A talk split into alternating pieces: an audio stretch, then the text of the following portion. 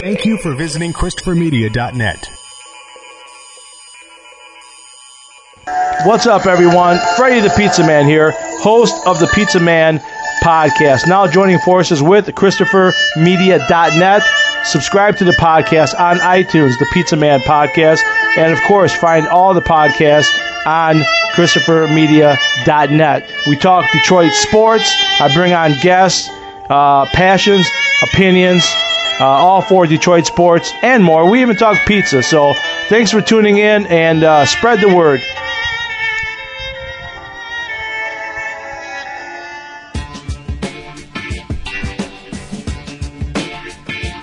From Asthma Core Studios near Detroit, Michigan. It's unregimented. Gangsters, what's up, guys? And now, here are your hosts. All right, welcome to Unregimented number 248. I'm Chris. I'm Aaron. And I'm Rich. And then there were three. The, All right. the OG three, the original three. We weren't going to talk about it. Just saying, you know, the OGs back in full force. Right. So, Where do we start? where do we start? Well, I mean, the latest news for today is, uh, I've too much Drew and Mike. I swear to God, I was about to call her urethra. it's it's burned in my oh. brain now.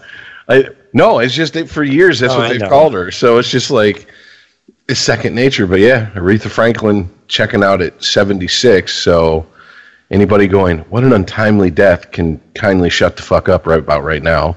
Yeah, she made it to the average life expectancy. And let's be honest, she made it very far for as big of a girl as she was. As Well, I was- I was gonna Rubenesque. say, Yeah. She, she made it to the average life expectancy despite trying her hardest not to. Yeah, and she had what? Had cancer scares on and off, or not cancer scares, but had been battling cancer for the last five, six years. So, I mean, it's a pretty Right. long fight with cancer. Anybody who's, especially, was it pancreatic cancer? That's a long fight with pancreatic cancer. Yeah, usually Right. pancreatic cancer, are, you're usually done within a year, generally. Yeah, You so know- Bill Hicks. The But, the you funny know, thing with rich.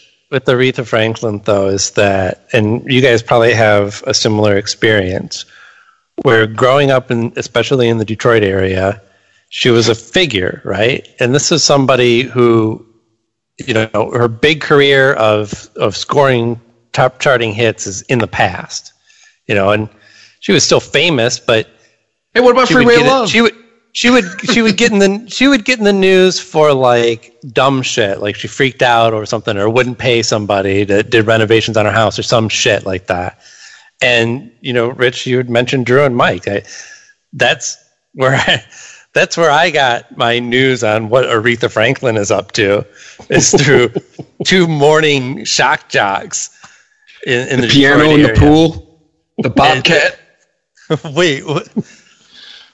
Uh, I don't rem- I remember the, the the those are references, but you'll have to refresh in my memory on those stories. Mike Clark used to fly over her house, and she had a uh, when her house burned down.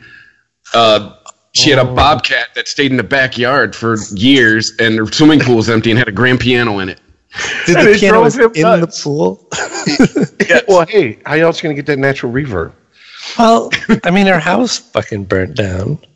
Anyway, all I'm saying is that as you know, as much as she may have been a joke at times when I was growing up, once I matured as a, a appreciator of all types of music, and actually sat down and listened to that woman perform, I I don't know who else has a voice like that. Even when she turns a minute and a half national anthem into five. Especially. Like, did you ever see that, Aaron? It was literally like the the the national anthem that Bleeding Yeah. Gums Murphy sang. right. They they put up a graphic during during the football game that had time of possession at halftime, and, it, and they put her at f- like four minutes and twenty three seconds for her for her national anthem. so you got the Lions. They've held the ball for seventeen minutes, thirteen minutes for whoever. 423 for Aretha Franklin. yeah. so I mean, like it's uh, she can stretch some stuff, but isn't that the Oh. is that the nature of a gospel singer? To, to- to- I mean, Isn't it the nature of a good singer? You sing runs, you Yeah. you have you have embellishments, you know. At well, you know, point, d- but it gets it's masturbatory. Yeah, and uh, I I hear a lot of that in well, let's just say a lot of R and B music and a lot of gospel music, oh, and a lot of it just really drives me nuts. And I I guess it's like guitarists, right? Like if a guy is doing runs up and down really fast, but with no real feeling, then you're like you're just showing off. You're just like, look at it. Look at how fast I can play. Look at all these notes I can fit in here. But I never, I never got that feeling from uh, Aretha Franklin. I'm sorry. I'm very distracted because I think the cat is trying to fight with the other cat that's outside through the window, and she's like growling and trying to attack her. Hold on one second. What's going on out there? What are you yelling What, at? like like they're gonna answer? oh my god! I think it. I Nothing think over here. I think it's her own reflection. Never mind. Carry on. You know, it's funny you uh, you did bring up a good point because there's two Aretha Franklins for me. There's the Aretha Yeah. Franklin I heard in my house, my house with my family when they played her music, and then there is the Aretha Franklin almost divorced from her musical ability as just a you know celebrity in the Detroit area that you hear these weird stories about. You know, But by, I just want to clarify your statement there because to me, what you're saying is that like the public kind of divorced her from that. She was almost a separate person. Not that she herself was divorced from that. yeah, definitely. Well, I mean, I I'm we're all old But she enough to still remember. perform. Yeah, we're all old enough to remember when she actually had a hit. Right.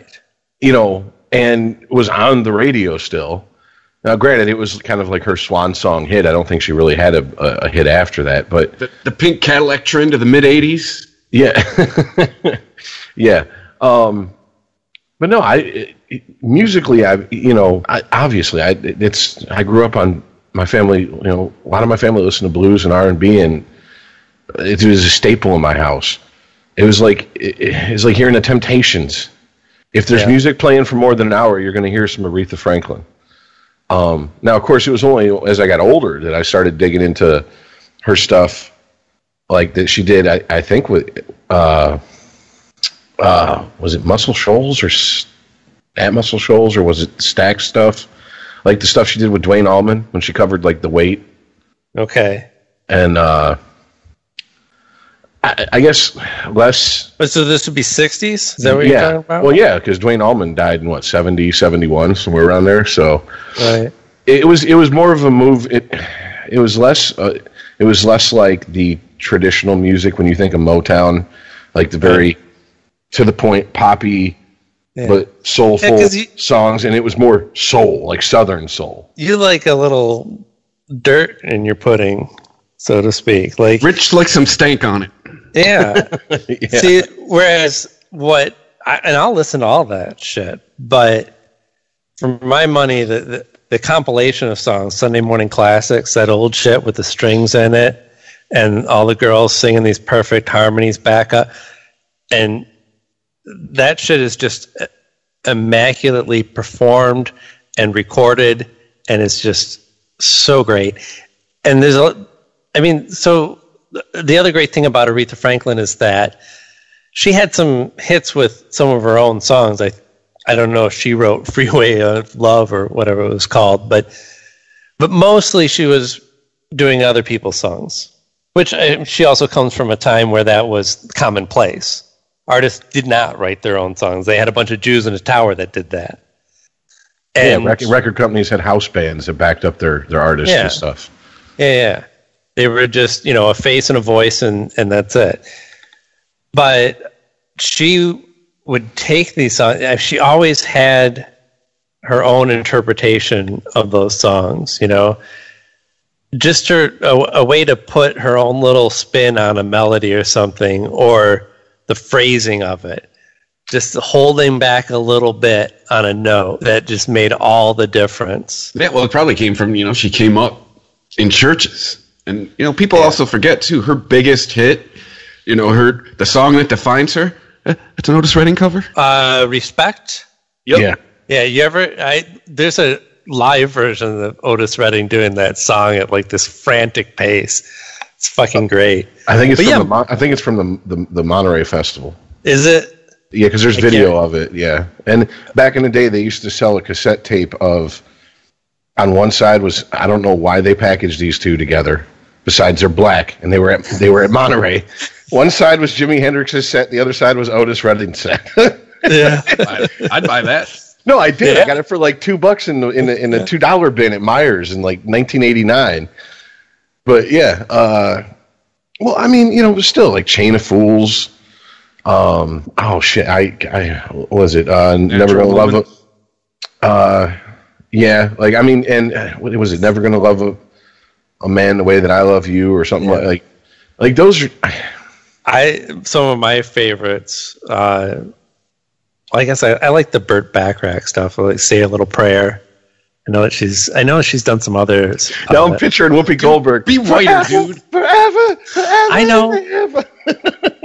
but dude, those are great, great songs. He's not NASCAR white, Chris. It's okay. He's like Gap White. What I do, you know, I, I think I'm getting kind of a, a 50s retro fetish going on. Like, I'm loving uh, the fabulous Miss Maisel. I just watched the season finale of it, and that show is just beautiful. The costumes and all the cars and the the designs and everything, and these fucking fake ridiculous dresses. Like, yeah, about a fake comedian. Told you, that's my big rub with that. Yeah, I know. Go find somebody real and then make the story about it. Don't write your own story about how you wished comedy would have happened in the 50s. There's plenty of stories for things that did and didn't happen, and there's a lot of crossover there. So, I, Well. I wouldn't oh, get too so- hung up on it. so if you're if you're if you're into your you're going through a '50s phase, I can play mm-hmm. like Sam Cooke un, unashamedly now. I don't have need to be ashamed. Aaron shows up with his hair slicked back, cigarettes in his sleeve. What's up, Daddy O? What's up, Danny Zuko?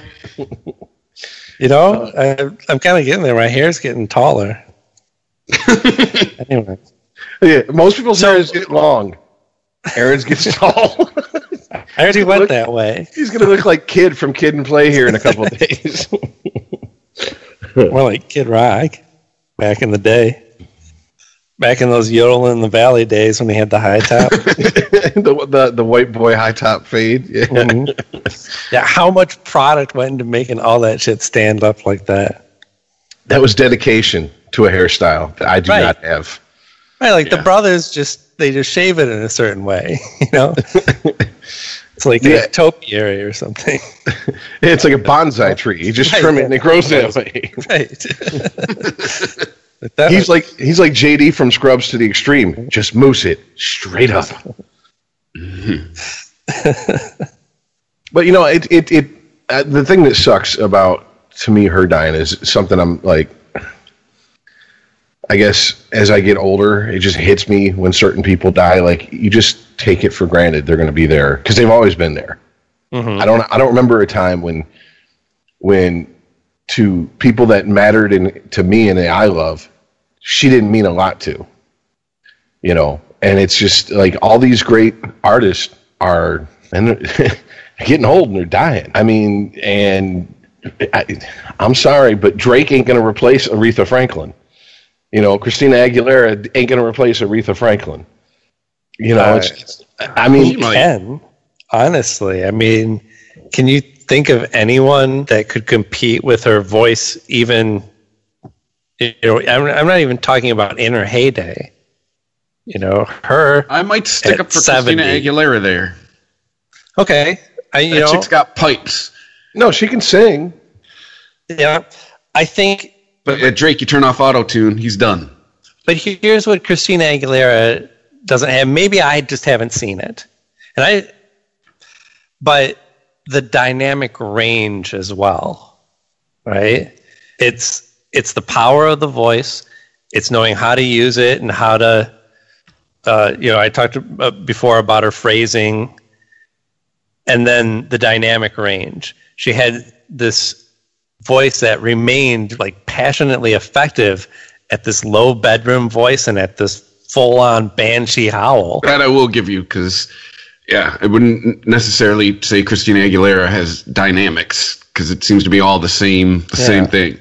Well, she has Had- talent. Whereas like Yeah, it's- uh, Lady It's all Gaga, yelling and scale runs. I, Lady Gaga, I think, is a good example of person who understands dynamics and phrasing, but doesn't quite have the raw talent that somebody like Christina Aguilera seems to have. We could combine those two together. We might, but eh, I mean, I don't know why we're, we're going for white chicks that are going to replace Aretha Franklin. Well, because that's that's But- that's that's kind of like what I'm saying. Like it's R and B, like that style R and B is like a certain style of blues. The originators have are, are have or are dying off, and it's like the the Yeah. old guard is now the people who were influenced by the originators, and and the and the young and up and comers are people that were influenced by the people who were influenced by the originators. You know what I'm saying? That's Well, what's the thing, that's what's strange we- to me. we want these these great artists to live on, of course. And then just like we were talking about, we also if they do pass on, we want somebody to step up, right? Who's going to be the next blah? Who, who could replace David Bowie? Who could re- uh, replace Aretha Franklin? But their influence is so great and so wide, just like the Beatles and how much they influence pop and rock music that it's everywhere.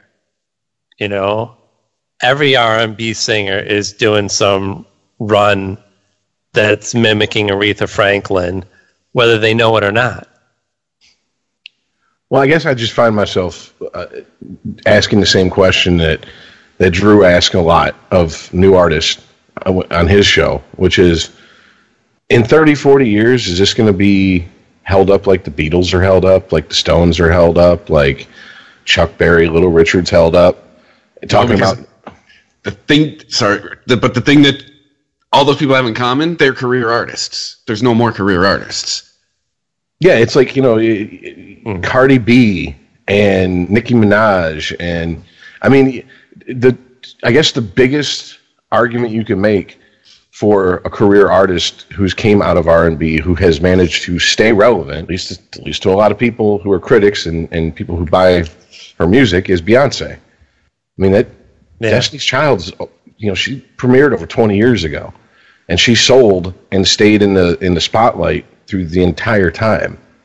And it's not like she stayed in the spotlight pulling Madonna tricks. Like she didn't make you know like a prayer and and justify my love type videos and be, and people were like, did you see a new Madonna video? She's making out with a chick. Have you seen her? Have you seen her soft core pornography book? She fucked Vanilla Ice. You know, it's it's Right. Yeah, if there's anything, one thing Beyonce has been, it's been c- consistent. But I mean, also at the same time, I, I, I, I know there's people that would disagree with me, but I wouldn't even put her in the same category as Aretha Franklin. No, No, because she doesn't have the talent. you couldn't just sit her down at a piano and have her tear an audience apart. And Aretha could do that. Yeah, Absolutely.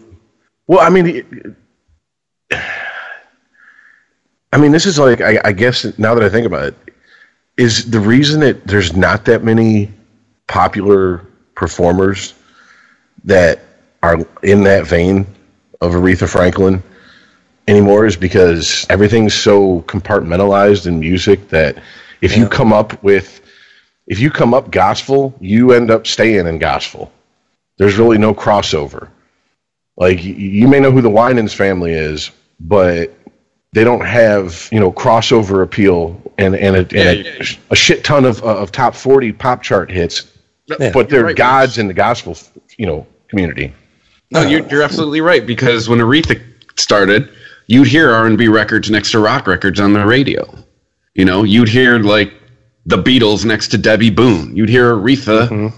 next to fucking CCR. You know, like Yep. now, nope. You are, I mean, you are pigeonholed into your little musical box, and that's where you stay.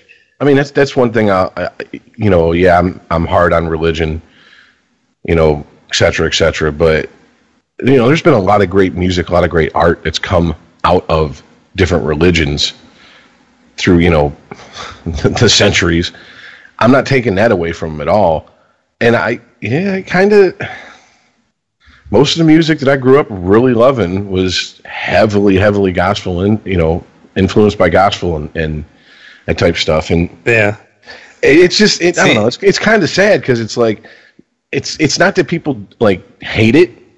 They just don't care. Like, there's a lot of people walk around going, eh, I don't care one way or the other. Eh, whatever. Well, how's, play that Anaconda song. I love that. And I'm just like, okay. Right, because it doesn't have anything that leaps out to grab their attention. It's, even know what that like is, Rich. background music. Uh, See, I wish I, you know, I didn't. I grew up with hearing uh, her songs on the radio here and there, but you know, my parents' co- record collection was fucking yacht rock and hippie chicks. So I, di- so I didn't really get like I knew. I knew Aretha Franklin from the Respect song, the the Pink Cadillac song, and uh, or no, it was uh, the Freeway of Love, right? Wasn't that the the big hit that she had in the Yes. eighties? Yeah, and uh, and the, and the stories that I would hear about her, you know. You know, quick, you know, quick, quick story about that "Freeway of Love" song. The first time I really remember hearing that song, I was in a dentist chair, and a dental assistant leaned over me, and her boobs touched me. And for like years, I associated that dentist assistant's boobs with that song. like, Nice. every time I hear that song, I'll be like, ah, I got my first, uh, uh, what do you call it? Incidental boob contact. I wasn't trying, neither was she, you know? And I couldn't have been more than like six or seven, but you know. But no, in my house, Smash shit. cut to Rich's 13. The door is closed. Freeway of Love is blasting. And my mom's like, What's he doing in there? But no, uh, women in my family and and my, well, my grandfather too. When they got to drinking and out, out come the the the the Aretha and and and R and B records. Oh yeah, oh yeah. You, you couldn't if they were going to enjoy that music. So were the neighbors. Let's put it that way. Everybody enjoyed it. so, yeah, it's I don't know. It's strange. Like I, I understand what you're saying about the yacht rock and like the hippie chick stuff because it's kind of a little bit more on my dad's side of the family, Yeah, and it's like my dad's side of the family is definitely like, oh, you guys are painfully white. I think as dirty the dirtiest my parents' record collection got was Boz Scaggs. oh, Jesus. That's Jesus. possibly the whitest sentence ever spoken on the show. Good lord, my grandmother used to play the Easy Rider soundtrack for me when I was five. So I'm sitting there like listening to If Six Was Nine and Goddamn the Pusher Man. five years old. so yeah, well, yeah, yeah, my dad had a he had the first couple Zeppelin albums, and uh, he, he liked Santana. So I mean, I guess that's about as down and dirty as he got. But yeah, rest. My there's a ton of Motown. My dad graduated in '64. My mom in '65. So I mean, Motown in my house was front and center when I was a kid because that was the music when they graduated high school. Yep, it was right in their wheelhouse. yeah, so I had younger parents. They they graduated in the seventies. You had parents that waited to have kids. That happens. I mean, Yeah. Not every kid is a joyous surprise from God. Like some people plan to have children. Yeah, my parents were married for like eight years before I showed up. My mom refers to them as their single years before I showed up and ruined everything. Yeah, whereas I actually sat down and did the math on like, wait a minute, my birthday's and my an- parents' anniversary. Oh, well, that was a squeaker, wasn't it? Is it? Oh, you? Oh, you mean like That like was a real Simpsons ep- shot. That was a real shotgun wedding. It was like the Simpsons episode where, where Homer meets his brother and he's like, "And these are my children, all born in wedlock, even though the first one was close." yes. Oh shit! All right. Well, R.I.P. Aretha Franklin. Uh, unless you guys had something else to add to that. What else is going on? Does it feel like things are getting a little crazier this week? I mean, I know it's hard to judge, but I if you I think if you go by Trump's Twitter feed, he's becoming a little more unhinged. This Omarosa thing has really gotten under his skin. Oh yeah, yeah. That's a uh, And how that's do a you feel big no-no for him. Omarosa. I've never, you know, Omarosa is another. This this is a person who I've never watched any of these reality TV shows, but I do know. Well, I basically know about the TV shows, the reality shows that Drew and Mike would watch and talk about. So that's how I know Omarosa. But Uh, Yeah, I'm pretty much with you on that. I, I think she was on. No, actually, no. I don't think I've ever watched a. but she a seems, show. she's always sound, seemed like a, quite the grifter. Uh, I always Like call it very gonna opportunistic. Some yeah. sort of like C-list celebrity career out of what I'm not really sure. Grifter, is that a polite way of saying bitch? No, Because that's how she always comes off. opportunistic. you Uh, use your words and I'll use mine. I don't. I don't know that she's a bitch. I mean, Did, did you hear her on the Today Show the other day? She was a bitch. Oh, yeah, about she, was talking about Trump. No, but she was she was being a giant cunt to Savannah Guthrie. that is Oh, kind yeah? of what she's known for when she talks to people. She has a very strong habit of talking down to people. Eh, Maybe she is a bitch. I don't know. Like, I'm surprised Savannah Guthrie didn't go. Oh, is this your TV show? Because if it's if it is, uh, or if it isn't, you need to shut the fuck up. Like that's like the stuff she was saying to her was. I was just like, wow. I, I'm su- I'm surprised this woman is keeping her composure. It was it was pretty hotly debated for about a day and a half on Twitter about if she released a tape that had Trump saying the N word on it, whether that would mean anything to the Trump presidency. And I was like, wow, you guys are not learning. Are you? You, you got to catch up with the rest of the class here. Yeah, Like, I mean, the first rest of all, us realize that it'll do nothing and Yeah. possibly could benefit Trump. First of all, it's not going to make him unpresident. So there's that. And second of all, I, I'm inclined to agree with this opinion. Don't you think we would have heard it by now? If this tape existed, do you not think it would have been Well- all over the media by now? I, I think Omarosa was trying to kind of slyly hint that she may have such tape. And she did release some more tape today. Uh, I can't remember what it was about. It's But about I- someone offering her a, a job so she'll shut up after getting fired Oh, it- in the White House. Yeah, that's that's right. Well, I mean, it, the, the the the the biggest argument I've heard from a lot of people, or the, the biggest gnashing of teeth I've heard from a lot of people about the situation, is the fact that she recorded the president, she recorded conversations and where she recorded them, and Like how the, there's not. uh, situation room. yeah, and I'm just look. I was like, was Wolf Blitzer there? I'm not co-signing on her recording in these places, but I'm going to say I'm I'm going to put it this way: when you're dealing with someone like Trump, it's best to have tape rolling at all times. Yeah. And Period. who's more guilty? The person who recorded in the situation room or the person who put somebody who wasn't supposed to be in the situation room and in that room to fire her? Well, here's the thing. Little, little column A, little column B. Well, quite if honestly. didn't- if she didn't have recordings, you know what Trump would do, and his sycophants would just, yep, he just, you are fake news. Mm-hmm. That is bullshit. Where's the tape?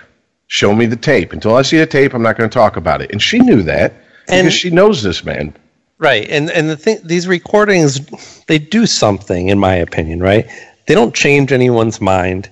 They're not going to make a Trump supporter go, "Oh, wow, I had no idea it was like that inside Trump's White House. I can't support this man anymore." Nobody's uttering those words. But at least we can then start to have possibly a real conversation instead of having a conversation about what Trump made up versus what Omarosa is saying. Now at least we can have the conversation. Well, that is, well, yeah, okay, so Trump did that, but guess what? We don't care. We're going to support him anyway. That's at least a better conversation have. You're still not changing that person's mind, but at least we can have a conversation about some facts. And uh, you know, if a, a, a tape surfaces, of Trump being vilely racist, I'm all for it getting out there, not thinking that it's going to change the number of Trump supporter, supporters, but at least then we can have a conversation about how Trump is a racist. Well, it's it's going to do a few What things. It's going. that? What does it change? We still It- got to make it to 2020.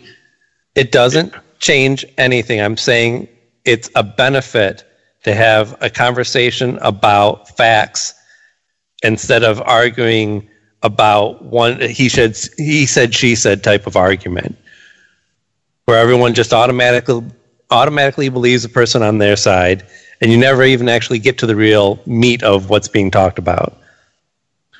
Well, it, it's going to do a few things. It's going to make his supporters sprain every part of their brain to do the men- mental gymnastics to defend the fact that he did go off on a racist rant, if there is one out there, which is endlessly amusing to me.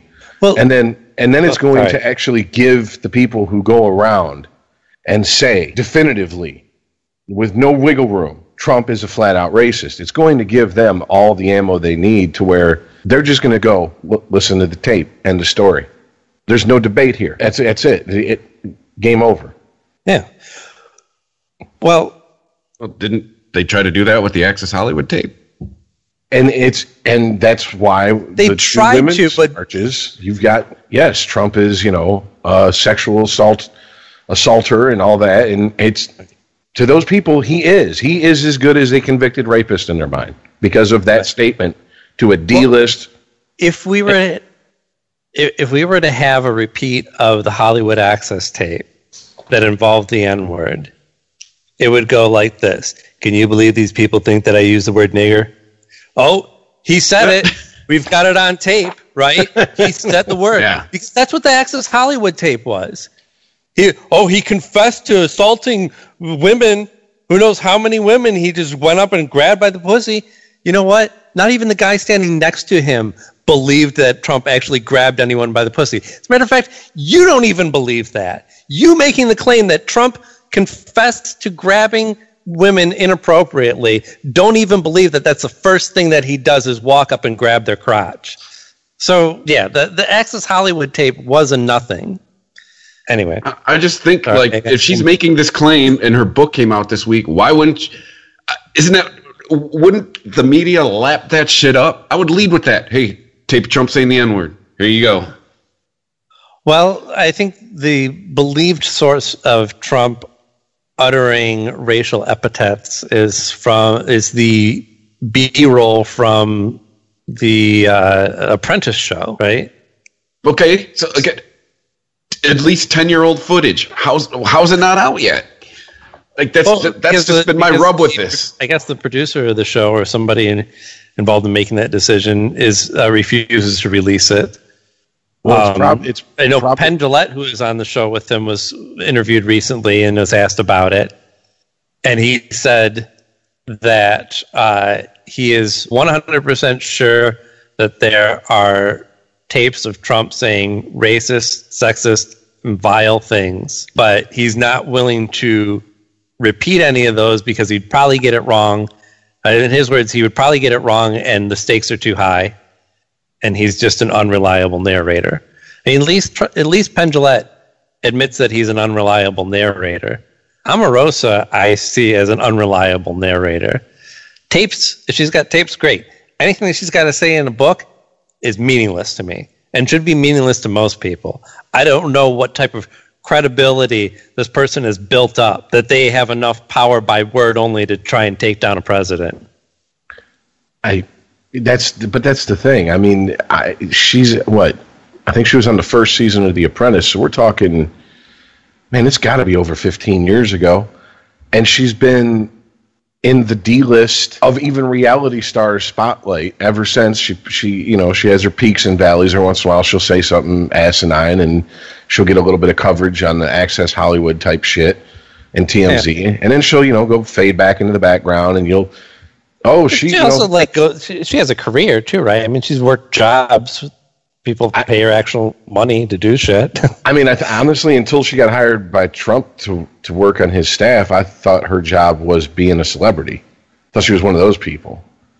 Um, I don't know. I don't think that's the case, but I, I know- have no proof to back that up. I know that she at one point was uh, during the, f- I, I believe the season of The Apprentice she was on. She made a big deal about she wanted to, you know, start up and her own business and make a successful business. But here's the thing, that's nice. I can't tell you what business it was. I can't tell you what what what field it was in. I mean, Oh, yeah. anyone can say anyone can say anyone can say, I, uh, I want to be in the music business. Well, what end? Because there's recording engineers, there's you know producers, there's there's a not everything is playing a guitar or singing into a mic. You could be a stagehand and you can be in the music business. You know, if if you want to look at it that way. So that's just I don't know. She always just come across as someone who she was fairly young when she was on The Apprentice. She got on. She got her 15 minutes by being you know the stern, bitchy, matter of fact Villain. type of yeah the villain. Yeah, really, she relished the role of the villain, and Yeah. uh, I remember her saying that in interviews. She said, "Yeah, if if they, you know I walk into a reality show, I know what they hired me for. I know what I'm there to do." And it's like, well, Yeah, I, you know, I may be wrong because her, let's see, her Wikipedia goes right from celebrity Big Brother to the Trump administration. well, I mean, that's that it, that I think that just tells anybody who's But I, willing to look at the reality of, of pop culture these days that you can make a career out of being in front of the camera just because you're in front of the camera. well, also because you're like a bitch and you're not here to make friends or whatever. Yeah, well, yeah. I mean, but it's it's you know, it, there's we have now a subgroup of celebrities who are famous for being famous. Right. That's it. Right. And know. any assumptions that I made that she was like a businesswoman is buying into this persona that she's crafted for herself. Well, I mean, look, when I heard that she was hired by Trump after he was elected, I was like, you got to be shitting me. That is, I, I, that'd be like if I got put in charge of a business and I brought my cat in as my, as my uh, uh, uh, number two. You know, I'm like, reaction was like, duh. It's, it's one of his people. Right. but exa- exactly. He Then I, loyalty. that's when I sat and thought about it, and I was like, to Trump, even though he's a disloyal, cocksucking motherfucker, loyalty is very important coming his way from people, and that's why when she was fired, I mean, if you listen to the the, I've only heard an excerpt of, I believe I haven't heard any tapes released today, so this is the tapes that she released a few days ago. But you're Well, the one with him talking to Trump, right? Where he's Yeah, like, "Oh no, that's terrible." She's Oh, talking to. Trump, and, yeah, yeah, and he's like, I didn't know, I had no idea you were fired. Oh, I don't buy it. exactly. Oh, That damn. damn it was so unconvincing. Damn it. Yeah, exactly. That was. It's like the was just sorry I say when I don't give a chick a warning I'm about to fucking come when she's blowing me. you know, it's like sorry about that. You know, I mean, like, but come on, this ain't your first rodeo. My balls got tight. You knew what was happening next. You know, but it's it, come on, man. Did- I didn't expect him to be real with her because at that point he could probably he was probably still thinking I if I can keep her on my side and keep her loyal to me, she might be useful down the line. Now he has no use for her, and now the teeth have come out and the claws. Now, now she's a dog. Yeah. And it, that's another thing about this split between Trump and Omarosa that I think is helpful and telling is that there's no real loyalty to Trump or from Trump, right? He's buying loyalty with power. Once he has less power over you as being, he's not your direct boss anymore uh, or I shouldn't say direct boss, not your boss anymore. And actually, you, you get promoted to being his boss when you get fired, technically speaking. But uh, so there, there's no, there's nobody in the White House or around Trump really outside of his family, and possibly even their loyalty is going to be tested. That is going to remain loyal to him no matter what. And this, the reverse is true. There's nobody that Trump is not going to bash considerably as soon as they turn on him, except for possibly his family.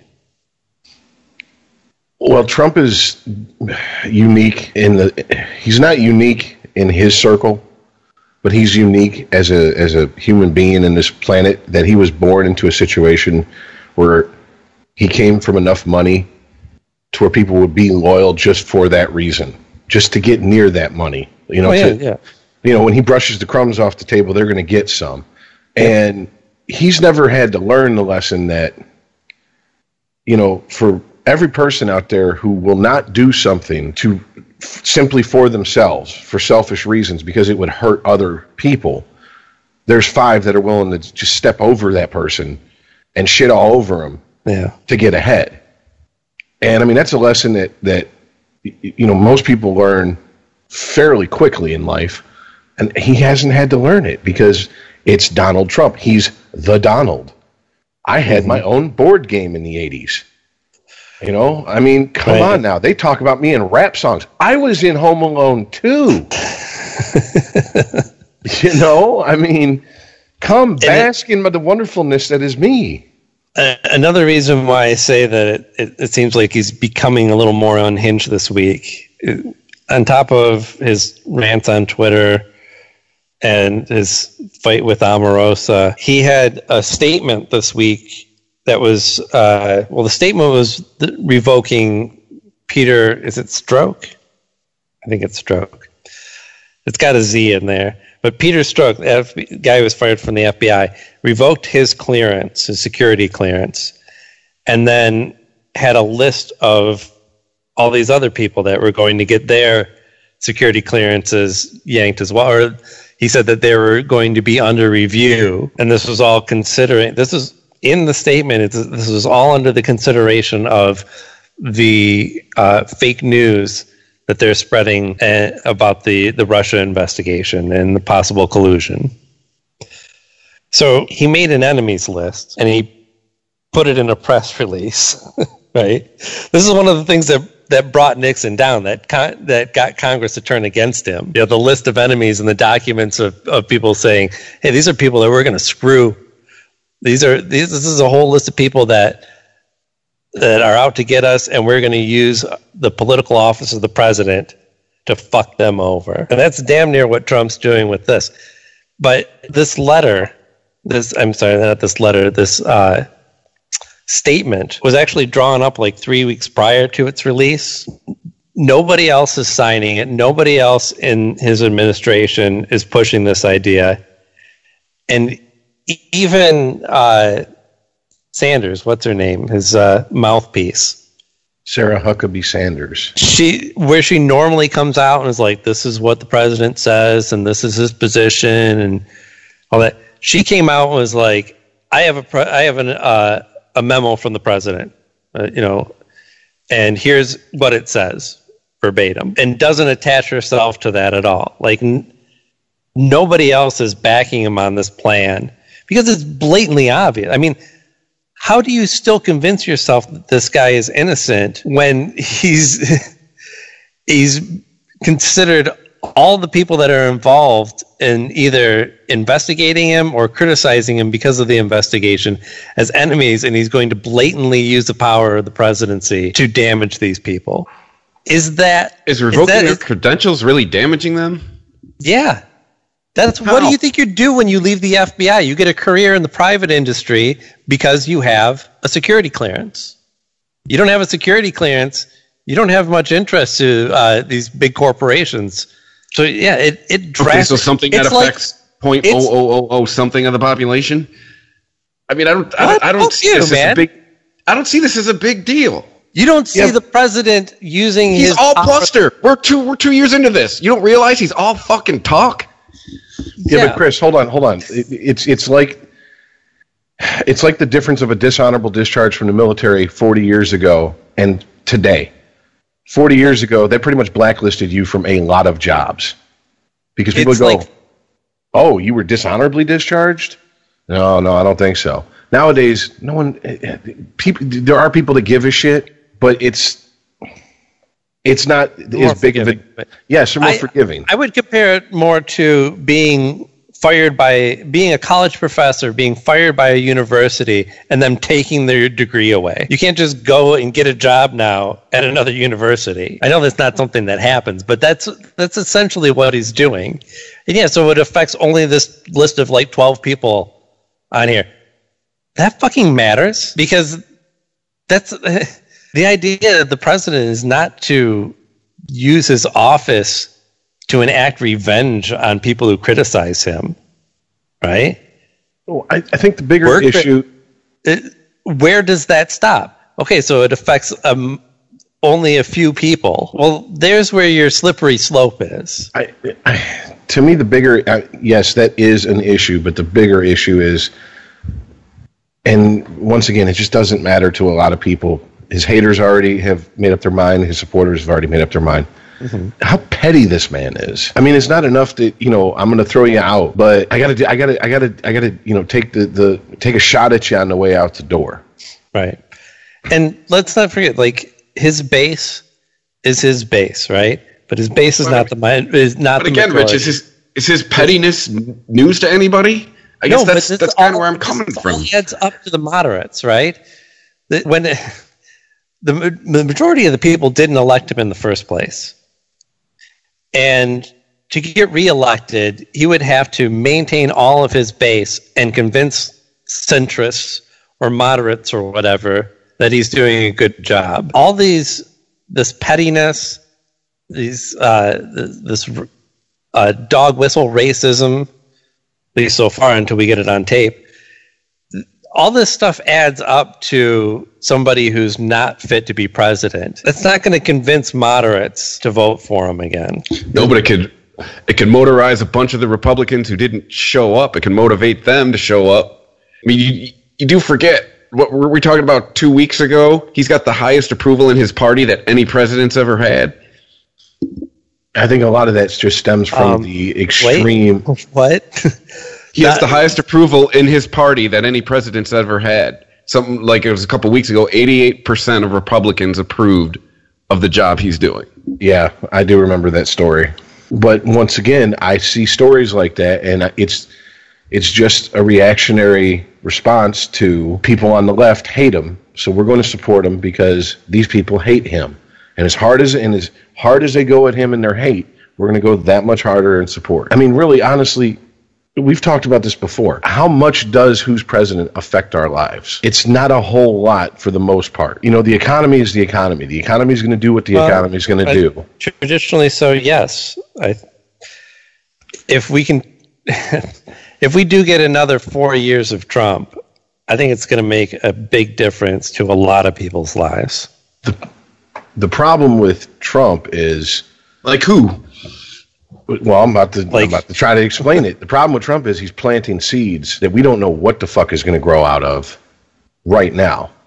I mean, he has soured relations with other countries for, you know, right or wrong, with the entire, you know, they now look at us and go, we have a problem with the United States. We have a problem with America now.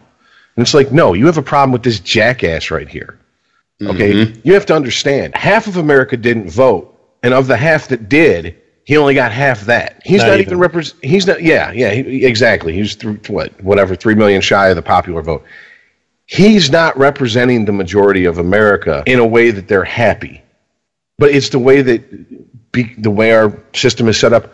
You have no choice. It's it's it. I mean, you, you can Yeah, say if you're- not my president till you're blue in the face and pass out. It doesn't change the fact that yes, he is. Yeah. So I it, that's that's what scares me. I mean, the shit with the tariffs. We don't know how bad that's going to get. We don't know how it, it. You know, and God, God, I, I almost said forbid, but is it a, if it works the way that He says it's going to work, and it does strengthen our economy, and it does open up, you know, fairer trade mm-hmm. for us with other countries. It, it can't be a bad thing. Well, he does say that he is a free trader.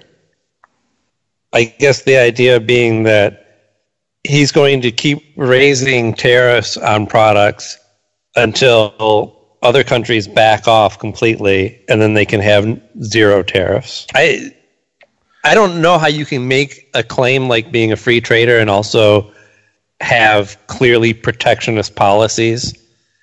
And in the most like uh, the most disgusting Well, I think where he way, comes I from mean- on this is he wants to gouge some of these countries like we get gouged. I think that's where he's coming from when he talks like that. Like, all right, you're going to gouge us, we're going to gouge you back. You want to stop gouging? You stop gouging. Like I said, I think Right. that's where he's coming from. Yes. But then where does that leave the farmers in the US who the only way they can make a living is through government subsidies anyway, well before Trump. And so now you're going to have an open free trade market where where the US farmers have to compete with everyone else in the world on a, on a flat playing field. They'll get murdered. There's no fucking way. We won't have agriculture in the US. We'll be importing all of our vegetables. And oh. I'm not saying that I'm not saying it's a bad thing, but like Isn't that what we signed up for with capitalism? I can't believe that that's Trump. Right, but Trump doesn't want that. He wants the voters. He wants the the farmers to vote for him. So I don't know. It's don't get your hopes up. like there's, I don't think there's there's a possible way that his trade policies could work because they're only going to get as far as bumping up against his base, and he's going to back off of it. I, I just it keeps going back to the to me the the issue remains a lot of his supporters are one two issue people. And it doesn't matter if his business decisions are hurting them right now because on other issues he says exactly what they want to hear. And there's that there's that that that illogical human trait of eternal hope. It will get better as long as we stay the course. I mean we that is nothing new in politics. We heard that in vietnam. We heard that in iraq. We heard that in afghanistan i mean and it, they prettied it up and put it different ways. We fight them over there so we don't have to fight them over here. It's but in the end it's just stay the course and hope for the best.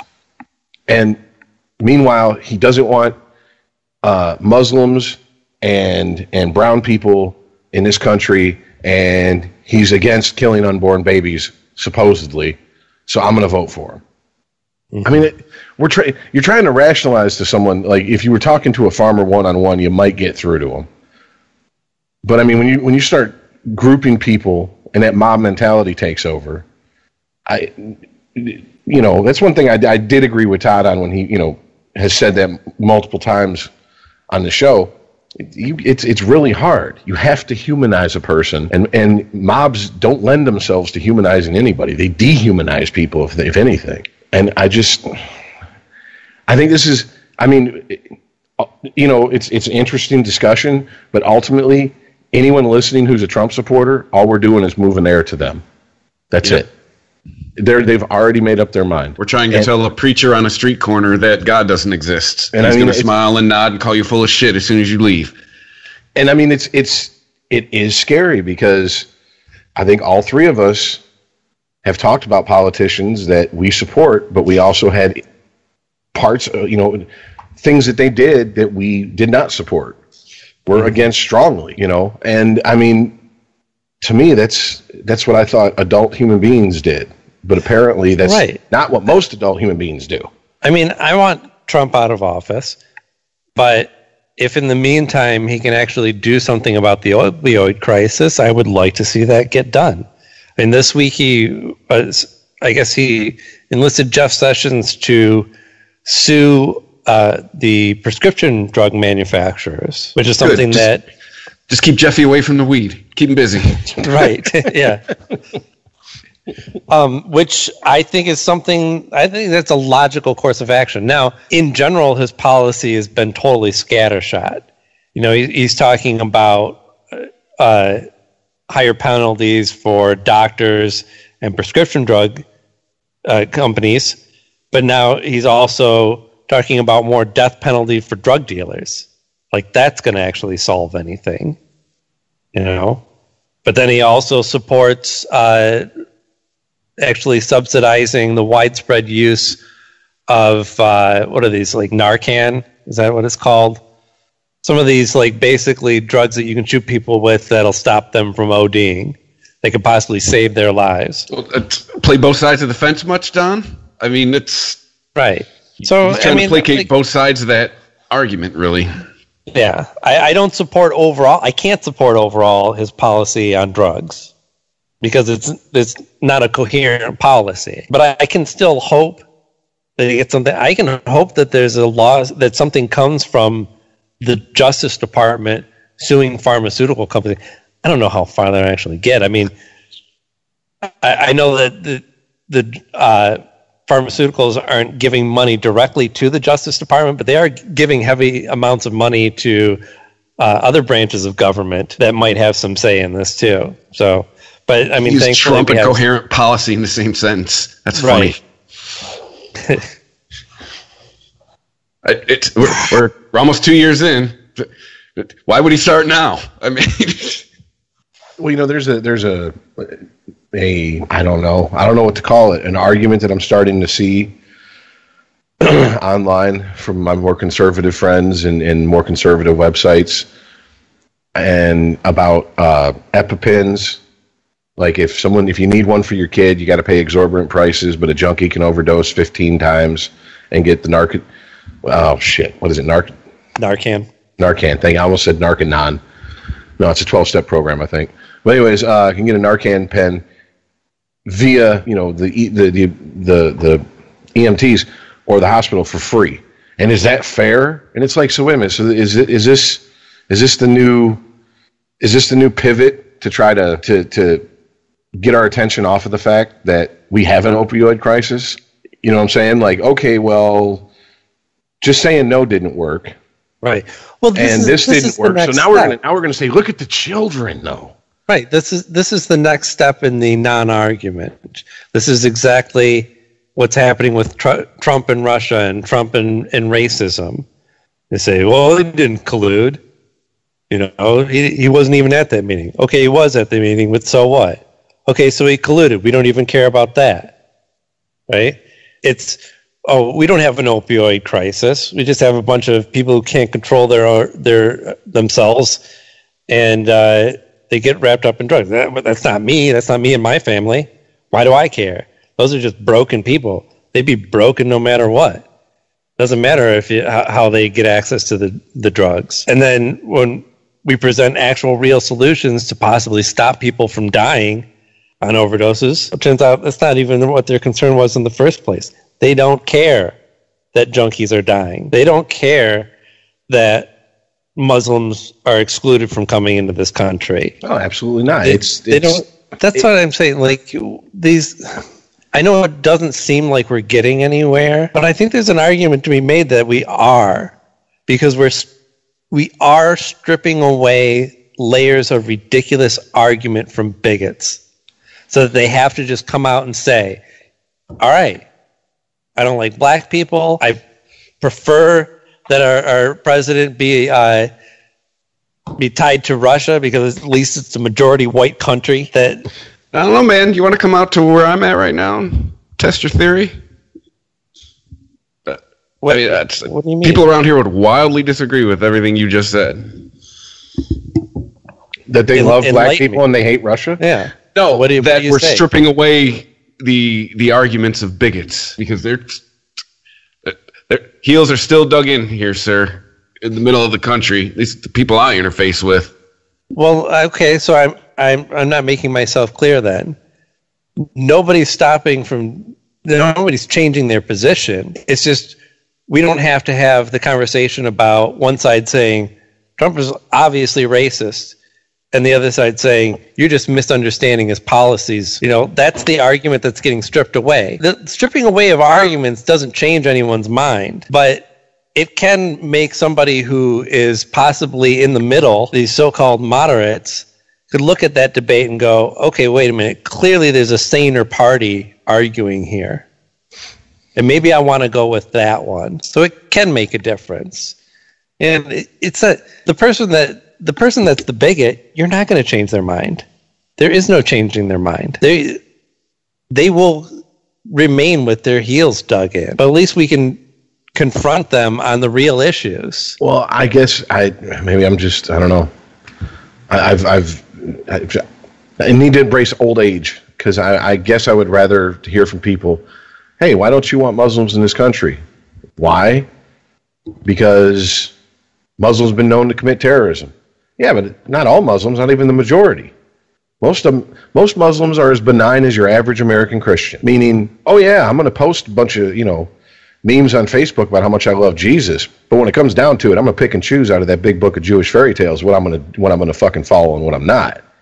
Mm-hmm. But then it la la la la la fingers in the ears. I don't see Christians strapping explosives to themselves and blowing themselves up.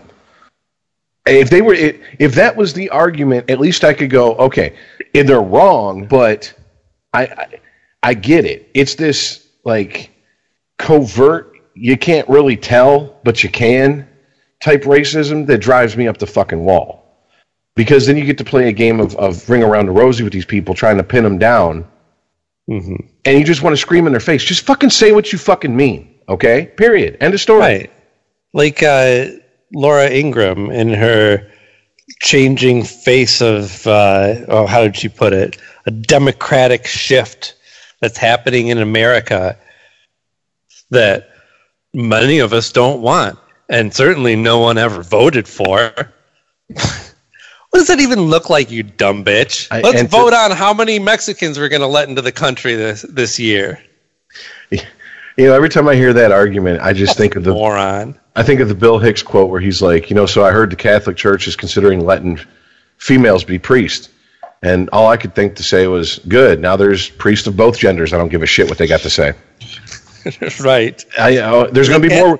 There's going to be more women and, and, and, and non-white people in politics. Oh, good. So I can just Yeah. call more women and non-white. I could just call them crooked pieces of shit. Okay, that's I'm fine. It doesn't change my life. I mean, what is that's that's what is this fear of losing shit? Get the fuck out of major cities and realize how white this fucking country really is. Seriously, we got Oh, yeah. we got motherfucking waffle houses all over the place. all right, it don't get much more white than it. Cracker Barrel, sorry, Cracker Barrel with the gift shops. That's as white as it gets. I mean, it- like, grow the fuck up. All right, you're fine. Don't worry. Believe it or not, women and people of color aren't looking to invade North Dakota. You know, they're not looking to to, to get in there and and and and darken up Nebraska.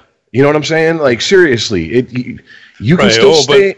But homosexuals and blacks are all over the television shows now. Yeah, and there's like 10 times as many television shows as there was when you were watching four channels. And, so, and, that's, there's that's plenty of white people TV still. There's pro- there's actually more white people TV than there was then. and I But say no, it's being shoved down your throat. Every time you flip a channel on cable, here comes a gay, here comes a woman with an opinion. Well, I mean, let's be honest here. If you did just go by popular culture, you would seriously think like half the the, the population's gay. By Like, popular seriously. culture, as in who's making the shit that people want to watch? Yeah. Absolutely. I mean, you know, and I understand that it's a it's the overcorrection to the fact that you know they were underrepresented for so long, et cetera, et cetera. I don't think I it is an that. overcorrection in that respect. I think it's I people are just overwhelmingly saying, I don't want to watch shows about fucking all white people all the time anymore.